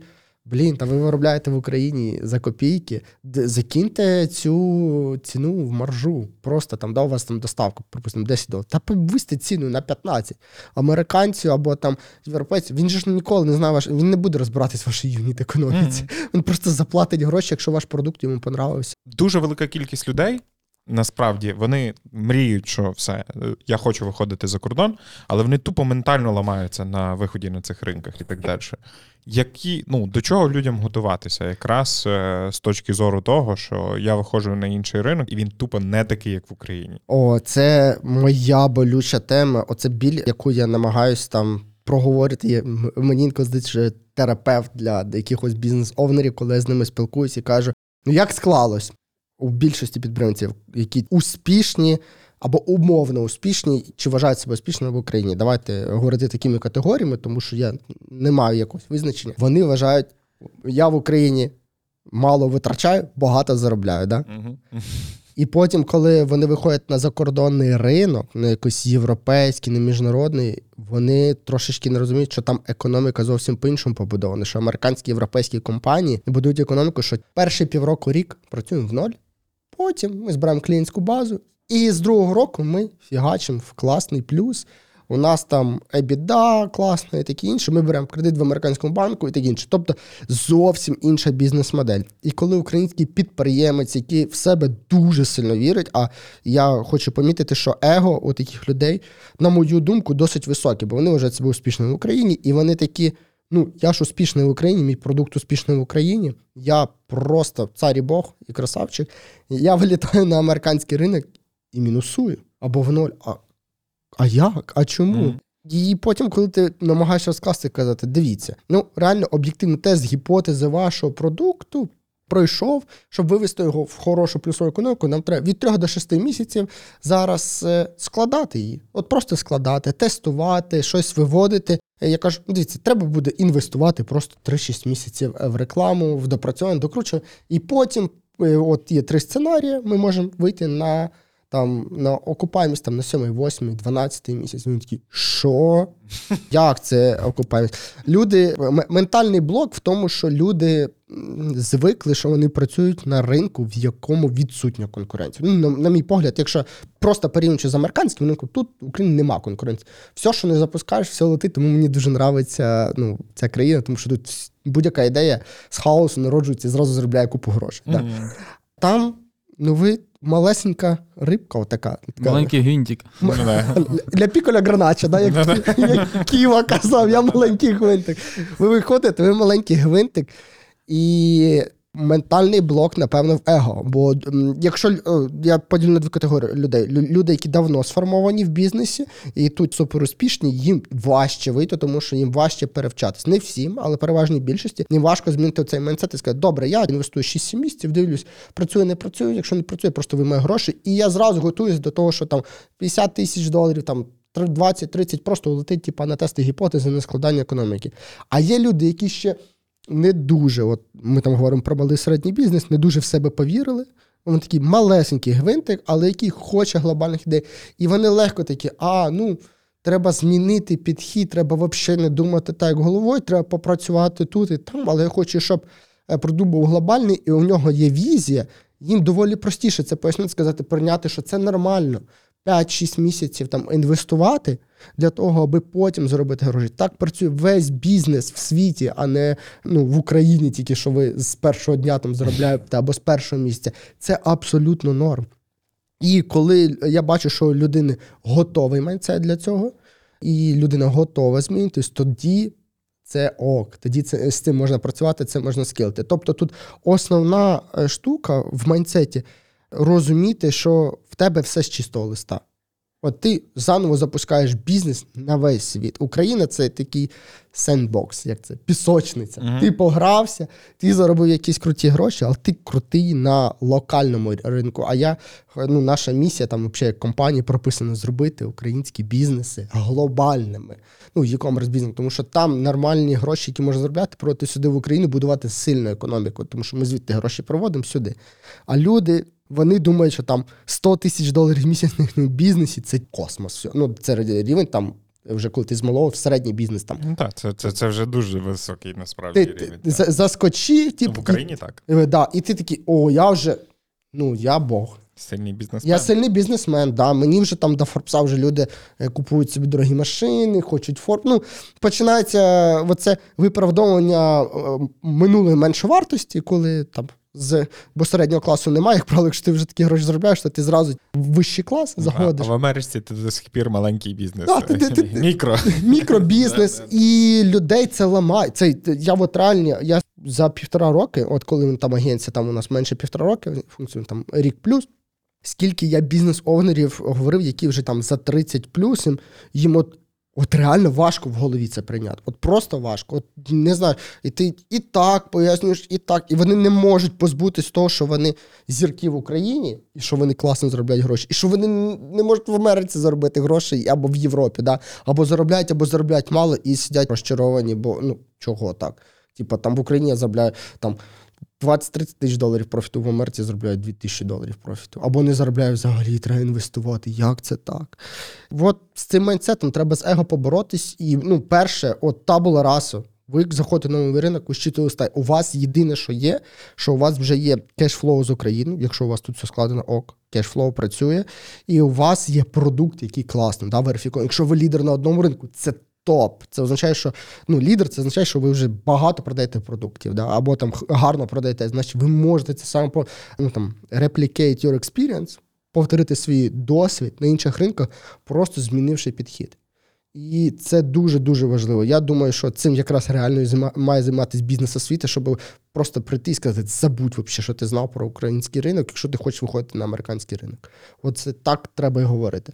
Більшість людей приходять мене, де великі гравці на ринку, там приходять запит, скільки треба інвестувати щоб вийти на американський ринок, побудити мені якісь гарантії, юніт економіку там на півроку рік. Ок, я такий будую на півроку, кажу, ну от реалістичний сценарій, ви в мінусі за півроку. Бо ну, ми будемо тестувати гіпотези. Ні, не підходить. Як в мінусі? Ми тут працюємо. У нас тут там 30 магазинів офлайні, 2 мільйони гривень в онлайні. І каже, ну дивіться, не вийде так на американському. Каже, добре, давайте тоді на європейському буду. Кажу, 5 місяців в мінусі. На шостий, на шостий в ноль. Та були такі кейси, коли просто ну, клієнт приходить до нас і каже: Так, хочу запускати міжнародний ринок, вже тут все з'їв, по факту лідер, ну дійсно лідер mm. в певній ніші. І каже, хочу запускатись, такий ну, впевнений в собі, все класно, в Україні все супер. Так вже накрутив, щоб все, король світу. Типу, ну, Мгм. якщо в Україні протестований продукт, ну 100% буде летіти по всьому світу. Приходить, каже, так, скільки треба? Ми кажемо, ну дивіться, ну перші два місяці треба ну, там 6-10 тисяч доларів. Щоб ну, щось почати, щось, щось крутити, збирати аудиторію. Він каже, «Ц, погнали. Напевне, а, а думає, певне собі, так, боже, зараз перший місяць буде залітати. Типу, проходить півмісяця. Ми там тільки на етапі там онбординг провели, вже починали якісь певні запуски, креативи приготували, півтори тисячі доларів відкрутили рекламного бюджету. Понятно, що ніяких продаж не отримали. Мінімум зібрали бази, взагалі мінімально. Він каже: Ой, хлопці, треба вийти на дзвінок. Виходимо на дзвінок, каже: Та ні, напевне, давайте. Ні, ні, ні, щось, щось, щось ви робите не так. Щось ви робите не так, щось воно де продажі, що нема продаж, що нічого не полетіло, я щось не розумію. Типу, і все. Ну, і, і, і клієнт пішов. Тобто є от така якась клієнтська впертість і впевненість в тому, що якщо тут все класно полетіло, Це то правда. там все має так само з тою самою швидкістю летіти. Це правда, це правда. Ну, те, що я кажу, треба его побороти, що якщо ви зірка на українському ринку, навіть сама топова зірка. з- Ну, от уявіть, зараз, да, приклад. Зараз розетка виходить на глобальний ринок, да, там маркетплейсів. Та розетка ніхто. Ну там об'єктивно буде. В розмірі якогось там Амазону. В розмірі це, Амазону Це, напевно, один магазин, якийсь хороший амазонівський, Да, закриває да. При- розмір розетки. Прийде якийсь топ-менеджер C-level Амазону, де день ті отримає, каже, ну, друзі, я хочу 50% розетки купити. Ну все, це об'єктивно, це його бонус буде за рік. Може, так. Ну, е, розумієте, це от такі бізнес-реалії. Просто якщо у нас, я розумію, що сформовано, у нас немає дешевих кредитів, да, як американців, європейців, що дозволяють скелити бізнес швидко. Вони реально в мінус можуть там рік працювати, тому що там 2,5% ставка. Та Боже, я би теж не на таких кредитах працював би. Де- Все, все життя в мінус би працював, розумієте, якщо так можна кешувати бізнес.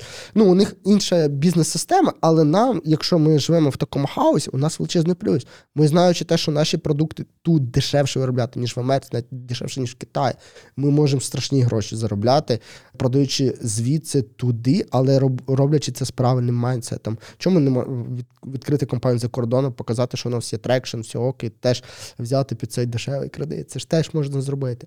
Але business owner и, вони дуже сильно его. Дуже велике его, я би так сказав. Давай ще одну таку е, ремарку важливу е, стосовно інструментарію. В Україні майже ніхто не працює з емейлом. Це зрозуміло. Чому? О. Тому що, типу, е, всі такі емейл це щось таке, що воно абсолютно не потрібне. Ну, окей, просто специ... ну, специфіка споживання українського ринку, вона така, що ми прийшли вже на наступний рівень там. Переважно на меседжери, на якісь соцмережі і так Мгм. далі. А американці починали з емейлу. Для них це до сих пір чуть Топ. як для деяких домашній телефон в наших людях, та? і тому це має абсолютний сенс. Чи є якісь ще історії, окрім емейлу, от які туп, ну, вони там працюють просто неймовірно, і їх точно треба використовувати. І не, розказувати, ну я пробував в Україні емейл, типу він в мене не заходить. До речі, дуже класне питання. От дякую за це питання. Е, Імейл. Давайте так, хочу зразу зробити. Імейл працює в Україні супер. Для всіх e-commerce брендів, з якими ми працювали, імейл просто неймовірно працює. Це упередження величезне, що імейл не працює для e-commerce брендів. Я можу там сказати, ми працювали, я можу там NDA нема. Ми працювали з брендом Кацуріна, Даша Мгм. Кацуріна, і в них імейл просто летів в космос. Просто такий космос летів, що якщо б ну я цифри не можу показувати, і таке інше, якщо б я комусь показав, він сказав, та ні, та. Та не може бути. Мгм. Типа, не може бути просто, що імейл в Україні працює. Fashion ніші, там ніші якогось е, продукту, який е, так візуально споживається. Да? Мгм. Давайте, давайте скажімо так: fashion, lingerie, ще.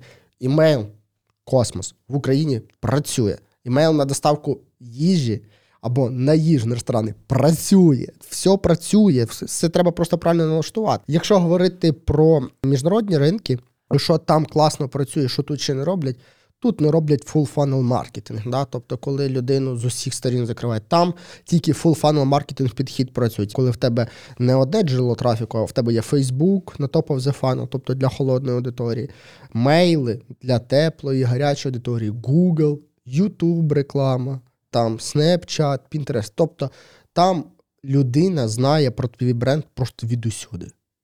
В Україні, то, що я бачу, ну. Одне джерело трафіку працює класно. Давайте максимум два закрутимо. Facebook, Google, все. Ніхто не думає там про імейли, так само, да, те, що ти визначив. Ніхто не думає про смс-маркетинг. Смс-маркетинг офігенно працює. Особливо, коли людина кинула кошик, забула. От я сам часто купую щось, забув щось кошику, оп, смс-очка прийшла, ви забули тут, а от вам ще знижка 5%, щоб ви точно не забули. Хтось користується смс-маркетингом в Україні. Майже ні. Ну, тобто є кейси, звичайно, що користуються. Далі, UGC контент у нас класно розвинутий. Ну, в принципі, full funnel підхід взагалі не розвинутий. Тобто у нас одне-два, максимум три джерела, три джерела взаємодії. А там, так там агресивний ринок, там економіку треба складати з усіх боків. Тобто імейл має складати економіку, Фейсбук має складати, Google. Або буває на проєкті, Фейсбук взагалі не перформить, але він проводить багато трафіку, але Google витягує, а потім емейл добиває, і ви, в принципі, там в окупаємості 3. І ви такі вау. А в Україні, ну, Фейсбук працює scale им Фейсбук, або працює Google scale им Google окремо. Ну, нема. Helicopter view. Helicopter view нема, да, mm. от правильно. Дуже класно, я е, згадав, зараз ми говоримо про імейл. Для слухачів дам класний лайфхак, якщо вони щось замовляють там закордонних сайтів, купляють щось. Так як ми говоримо про імейл, імейл там класно працює. Ну, типу, більшість хороших, крутих магазинів вони використовують імейл-маркетинг на повністю. Це якісь рекламні розсилки, це покинуті кошики і так далі. Дуже класний лайфхак. Заходиш на якийсь закордонний сайт, додаєш продукт корзину, переходиш на чекаут, лишаєш там свій номер телефону або імейл, потім виходиш просто з нього. І через пів... через, через, через півгодини, годинку чекаєш якусь типу нагадування, а може, може зразу отримаєш знижку 10% або 5%, а може на наступний день отримати 10 mm-hmm. чи 5% знижки. Я рекомендую чекати до трьох днів всі воронки. Там abandon checkout later на третій день це ще там ще 5% additional cost. Ну, additional знижку якусь тобі пришлють, і далі можна зекономити. Я так само роблю. В чому можуть бути все-таки основні труднощі роботи? Бо всі ми привикли тут, не знаю, до якихось неймовірних українських банків, але є велика проблема, яка називається Україна не в ЄС, і uh-huh. через це е, є певні, скажімо так, обмеження стосовно фінансів, всякої іншої штуки. Чи можете ви описати, як відбувається цей процес безпосередньо? Це так, питання та це питання по платіжним системам, якраз якщо ми говоримо про закордонний ринок, в основному все. Оплата вся проходить через ну там дуже мало поширена delivery, коли там оплата при отриманні. В основному все повна передоплата. І є два варіанти, просто як за кордоном всі оплачують покупки. Перше, це оплачують банківською картою, Visa, MasterCard, або будь-яка там інша. Основно Visa, MasterCard. І другий варіант це PayPal. Це два найпопулярніших способи, якими оплачують покупки за кордоном. І це всюди. Це і марк... ну, Є там в маркетплейсі є свої внутрішні платіжні платіжні системи для прийому карт, але всі вони побудовані якби вже з готових платіжних систем, просто вшиті туди в маркетплейси. І якщо ми говоримо про прийом платежів, то насправді так, для українського ринку це. Ну, не не то, що для українського ринку, який хоче вийти на закордонний ринок, це досить проблема. Тому що за кордоном, якщо бізнес починає працювати, йому досить легко відкрити платіжну систему, яка дозволить легко підключити плату на сайт, підключити PayPal, бізнес-аккаунт PayPal підключити і приймати платежі від клієнтів. У нас в Україні, якщо ти навіть реєструєш там фізичну особу підприємець, ну у тебе немає доступу до найкрутіших платіжних систем, таких як Stripe. От Stripe – це для прийому банківських карток. Ну ти не можеш просто зайти в Stripe, зареєструватися як українець і, і, і починати отримати, підключити до магазину і починати отримати платежі. Ну просто Stripe не підтримується, е, не підтримує Україну в цьому плані. Тому що ну, поки не напевне культура онлайн-шопінгу настільки розвинута в Україні. Е, Stripe не готовий працювати з цим ринком, тому що також він ще дуже ризикований за рахунок оцих всіх багато може хто чув. Оці всі Кардер. кардери, угу. оці всі рефаунди і так далі. Коротше, дуже такий ринок у нас трошки сіруватий в плані платіжних систем. І так само PayPal. От дуже класно, що під час е, вже повномасштабного вторгнення запрацював PayPal в Україні, але фізичний, але, але фізичний PayPal. Та ми не можемо відкрити мерчанта. Ми не можемо тому, що якщо ти хочеш продавати, підключити PayPal до магазину на Shopify, до прикладу, то тобі треба PayPal бізнес аккаунт. Е, щоб е, людина могла там, натиснувши кнопку, оплатити одразу в магазині. Ну немає такої можливості. Звичайний PayPal Personal ти не можеш підключити. І тому які варіанти тут можуть бути? Ну це єдині варіанти це відкривати компанію за кордоном. І це не є щось нелегальне, це абсолютно легально з точки зору України, з точки зору інших країн. Купа варіантів є. Найпопулярніші тут, щоб почати користуватись е, міжнародними платіжними системами. Це відкриття компаній в Штатах, яке дозволяє тобі відкрити Stripe, відкрити Shopify Payments. По суті, це платіжна система від Shopify, яка працює на процесінгу Stripe. Той же самий Stripe, типу, ти не платиш додатково 2% комісії, тому що працюєш типу, Мгм. в екосистемі Shopify. Так само відкриваєш PayPal бізнес аккаунт. Компанія в Англії можна відкрити. Так само дозволяє тобі відкрити Shopify Payments, Stripe, PayPal бізнес аккаунт, спокійно працювати. І це робиться абсолютно легально на твою особу. Е, Зрозуміло, що там треба подати заявку про КІК. е, Зрозуміло, що там, якщо ти виводиш гроші собі на український рахунок, треба сплачувати податок. Але це все ну не заборонено, це все абсолютно відкрито, і це не є щось дуже складне. Маленький лайфхак. Ми дуже рекомендуємо відкривати або в Британії, або в США компанії, компанії тому що з позиції законодавства це ідеальні законодавства для ведення бізнесу. Там все ріш... можна рішити через МЕ, ну будь-які ці. З позиції податків це набагато краще, ніж ви відкриєте десь європейську компанію. Повірте, ніколи не рекомендую ні Польщу, ні Німеччину, ні навіть ту Естонію. Там дуже такі комуністичного типу податки, вони дуже високі, особливо в Німеччині. Я би ніколи не рекомендував. У нас раніше був тренд в Естонії відкривати компанію. Вся айтішка, да, там в Естонії відкрита. Але Естонія, ну класно, що вона теж все digital, там круто, прикольно, але з позиції податків це взагалі небо і земля, якщо порівняти там з Англією. Ну, Та... Англія, банальний приклад Англії. Ти відкриваєш, наприклад, умовно, ти український бізнес, ти відкрив компанію в Англії, запустив рекламу, підключив платіжну систему, там англійський там Shopify Payments, Stripe, там PayPal, підключив, починаєш продавати. Якщо ти продаєш всюди, крім в Англії, ну ти взагалі податок ніякий не маєш платити Ват Англії. платиш. Англії. Ти нічого, ти нічого не платиш, тому що ти ну ні... понятно, що якщо ти будеш на Англію продавати, будеш заробляти на Або якщо англієць купив да, тебе Якщо англієць купив тебе, то ти маєш сплатити податок, там щось 20, 20, 20% вату 20%. його покупки. Да, це важливо. Тому, якщо ти хочеш продавати по всьому світу, відкривши компанію в Англії, ти не маєш, ну не продавай просто в Англію, є купа інших ринків, де можна продавати. А, це, ну це... і плюс оптимізація там податків, що зрозуміло, що якщо до кінця там року у тебе лишається баланс якийсь на твоїх платіжних системах, ти з нього маєш заплатити податок. Але тебе ніхто не зобов'язує тримати цей баланс там. Ти можеш його вивести там, не знаю, через якусь іншу компанію, про просто як витрату, і все. Ну і це не є щось типу абсолютно незаконне, і все. У них така культура, ну чому мені подобається там англосаксонські да, види бізнесу, що там на cost и бізнесу можна там списати вечерю. Можеш Мгм. прийти Wise е, карточку додати. У нас рахунки на Wise корпоративні вечеря, там таксі, подорож. Вони це дозволяють списувати як легальні cost и компанії. Тобто, це ок. В більшості європейських е, країн такого не можна робити. Мгм. Особливо, якщо ми говоримо там Німеччину комуністичну з позиції податків, абсолютно комуністична, як на мене, і там Польщу ту саму. Ну, дуже багато українських компаній в Польщі, та там взагалі податкова система набагато. Недорозвинутіше, якщо брати там Америку і Англію. Тобто ми би дуже рекомендували або Америку, або Англію. В Америку ще можна взагалі вибрати штати, такі там Делаверу вибрати. Делавер. Українських компаній в Делавері просто. Кожен post box, українська компанія або дві-три. І е, дуже класно. Ще лайфхак компанії в Англії.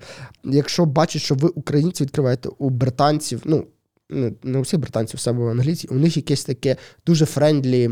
Ставлення, от саме до українців спочатку повномасштабки вони там придумали, що Зеленський це новий Черчилль. Там ну у них Мгм. дуже хороша як це наратив по до України. От реально, якщо американці, там як люди, їм вигідно підтримати Україну, да, все клас, руки пожали, бізнес робимо. А ці прям якось так не знаю, по-людськи щиро відносяться, навіть якщо ти десь там щось протупиш, якусь де- декларацію або ще щось тобі скажуть, а ну бро, ну glory for Ukraine. Ми тобі поможемо, бо ви вже нація переможців, ви нас надихаєте, такі інше, такі інше. Оце те, що ми помітили, там, ну, маючи комп... скільки у нас три компанії в Англії. Ну, вони дуже лояльні, от прямо лояльні. В Європі ви такого не отримаєте. Як кошти потрапляють в Україну? Кошти можуть потрапляти в Україну, якщо ви їх хочете заводити в Україну. Мгм. Вони можуть бути завжди на ваших рахунках як фізичної особи, так і підприємства. Ну, ви можете як фізичний Wise зареєструвати. У нас всі компанії е, Wise. Бізнес-Wise. Бізнес-Wise. TransferWise, ви можете бізнес-аккаунт, можете собі створити фізичний Wise на українця як особу, і він у вас буде просто ви собі робите ну як переказ. Але якщо ви власник компанії, це буде рахуватися як дивіденди, на які ви маєте платити податки.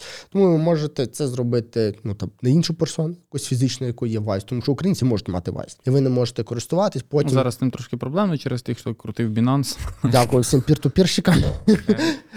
Е, да, да. І е, ну, можна через Wise, якщо у вас ок працює Wise, а з Wise у ну, є інтеграція, там ну, на моно можете собі вивести е, легко. Просто коли ви вводите з компанії на фізичну особу, у вас має бути якийсь договір. Тобто, Є компанії, які допомагають, типу, якщо це бізнес е, по e-commerce, який хоче вивести гроші з свого TransferWise у, є компанії, які допомагають. Тобто ви відправляєте TransferWise TransferWise у свого на цю компанію, уклавши певний контракт, і потім не знаю, можете забрати гроші кешем, хоч в Да, Україні. да. Тобто зараз з цим проблем нема. Айтішка з цим.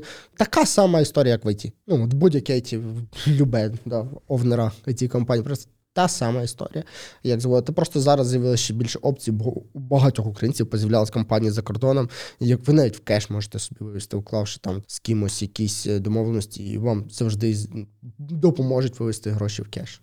Також є компанії посередники, дають в оренду платіжні системи. О, до речі, за відсоток від комісії, угу. за 4% комісії. Насправді це ну звучить багато, о, 4% платити, але по міркам з-за кордону, ну платити, платити за процесінг 4% це не є щось дуже багато. І ви платите 4% комісії компанії, наприклад, WesternBit, є Handmade Hub. Е, та, ну, ми працюємо з WesternBit, тому що ми ну, давно з ними працюємо, просто комфортно. От, в плані PayPal ми працюємо з WesternBit, тому що PayPal дуже специфічна платіжна система, дуже любить захолдити, заблочити. У нас дуже багато грошей воно е, холдило, блокало, е, боролися дуже довго з тим. Зрозуміли, що на великих об'ємах, якщо працюєш з PayPal, відкритим навіть на компанію, дуже складно. Проблеми є. Да, є, треба користуватися посередниками. Взяли компанію WesternBit як посередника, працюємо з ними. Просто гроші клієнти оплачують PayPal, гроші з PayPal приходять компанії WesternBit на їх бізнес PayPal, а вони нам сюди ну, виводять, як вже нам зручно. Хоч готівкою, хоч в гривні, хоч на картку, що хоч.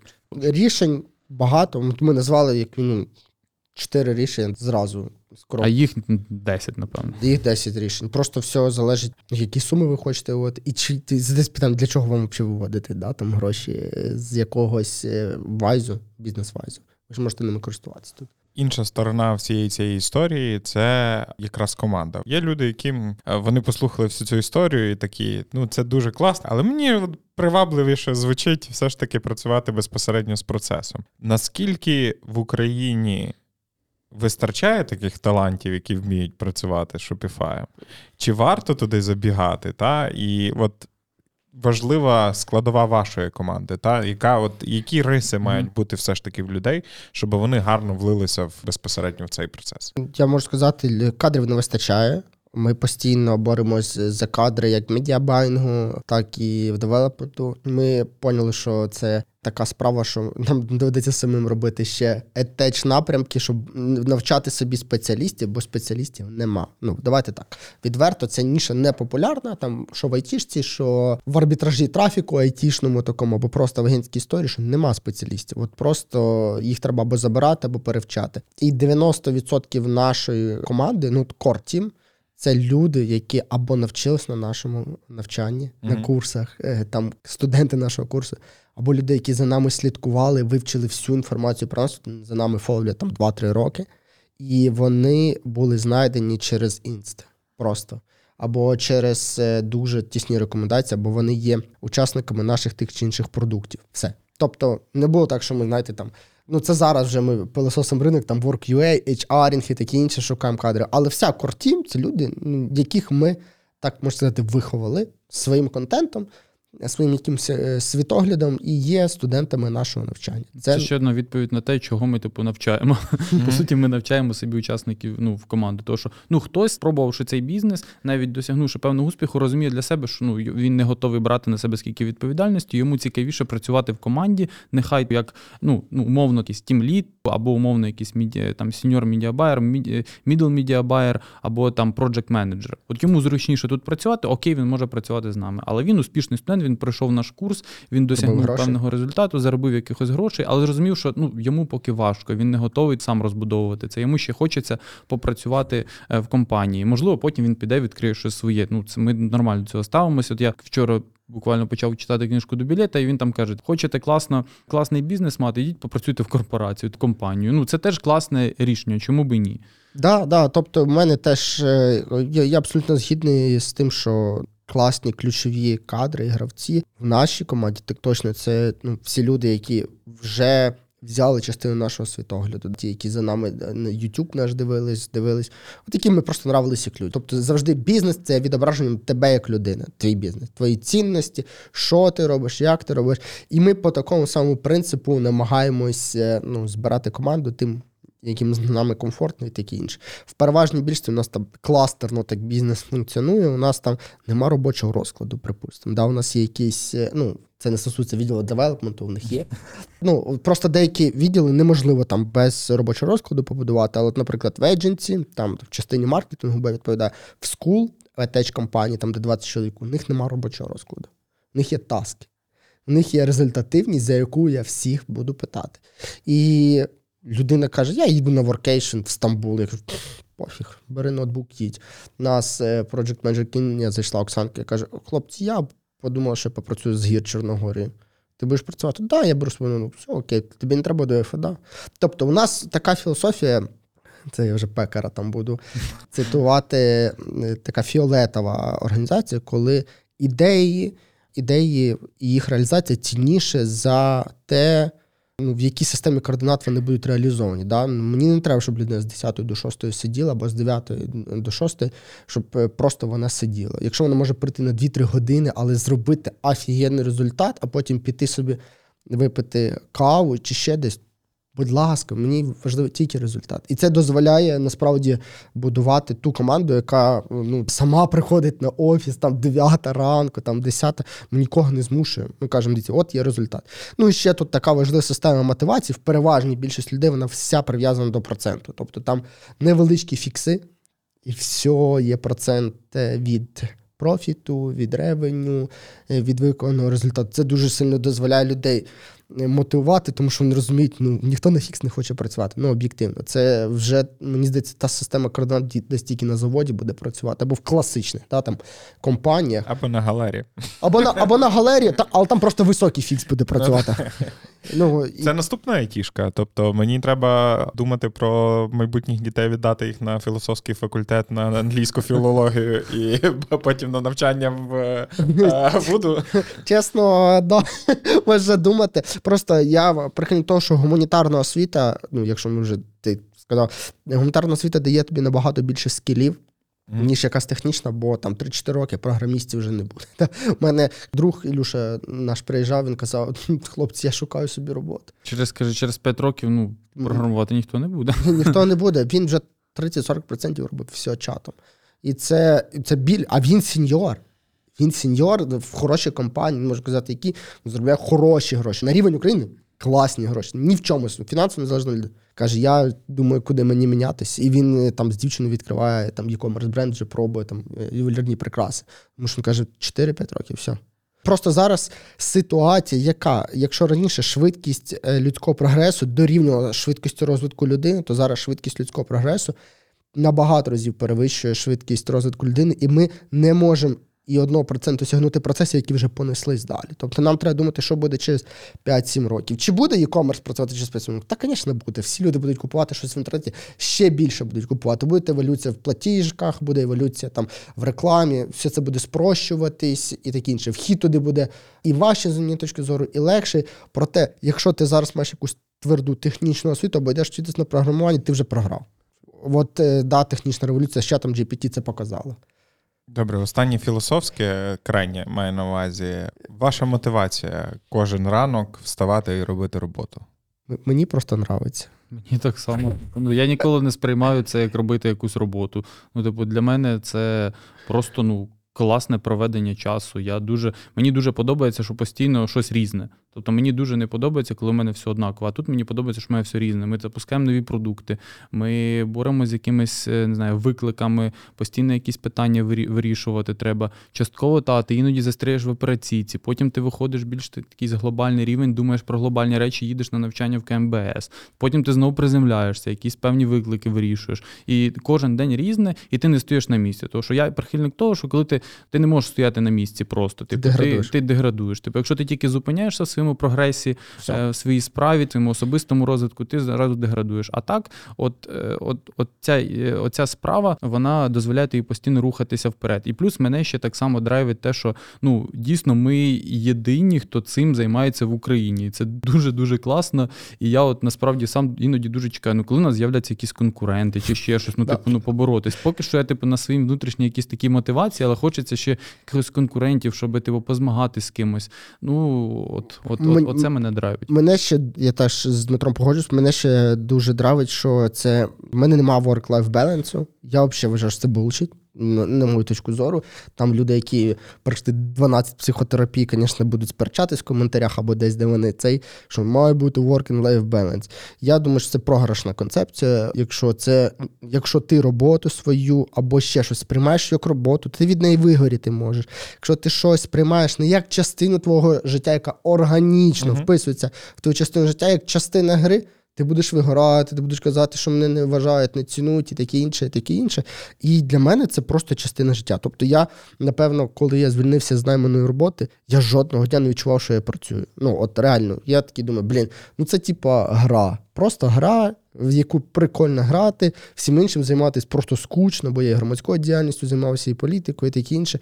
А оце ну, прикольна гра, знаєте, як в комп ви граєте, якийсь або там в Ну, тобто ні разу не було такого відчуття, що ти займаєшся якоюсь, ну, не тим, що ти хочеш займатися. Так. Тобто, у мене ні разу не було такої думки про те, що я там прийду сьогодні на офіс і буду займатися тим, що мені не подобається. Да, да. Є 20% роботи, яку тобі просто не нравиться операційно робити. Ну, я думаю, що у всіх так да, є. Мгм. Тобто ти там любиш мейл писати або ще якусь штуку. Але мені здається, це все в мені вклали навіть в школі, да, коли я там правильно зрозумів концепцію сродної праці гріші сковороди. Да? Давайте так. Ну, він досить чітко це описав. Сродна праця, коли ти її знаходиш, ти з нею.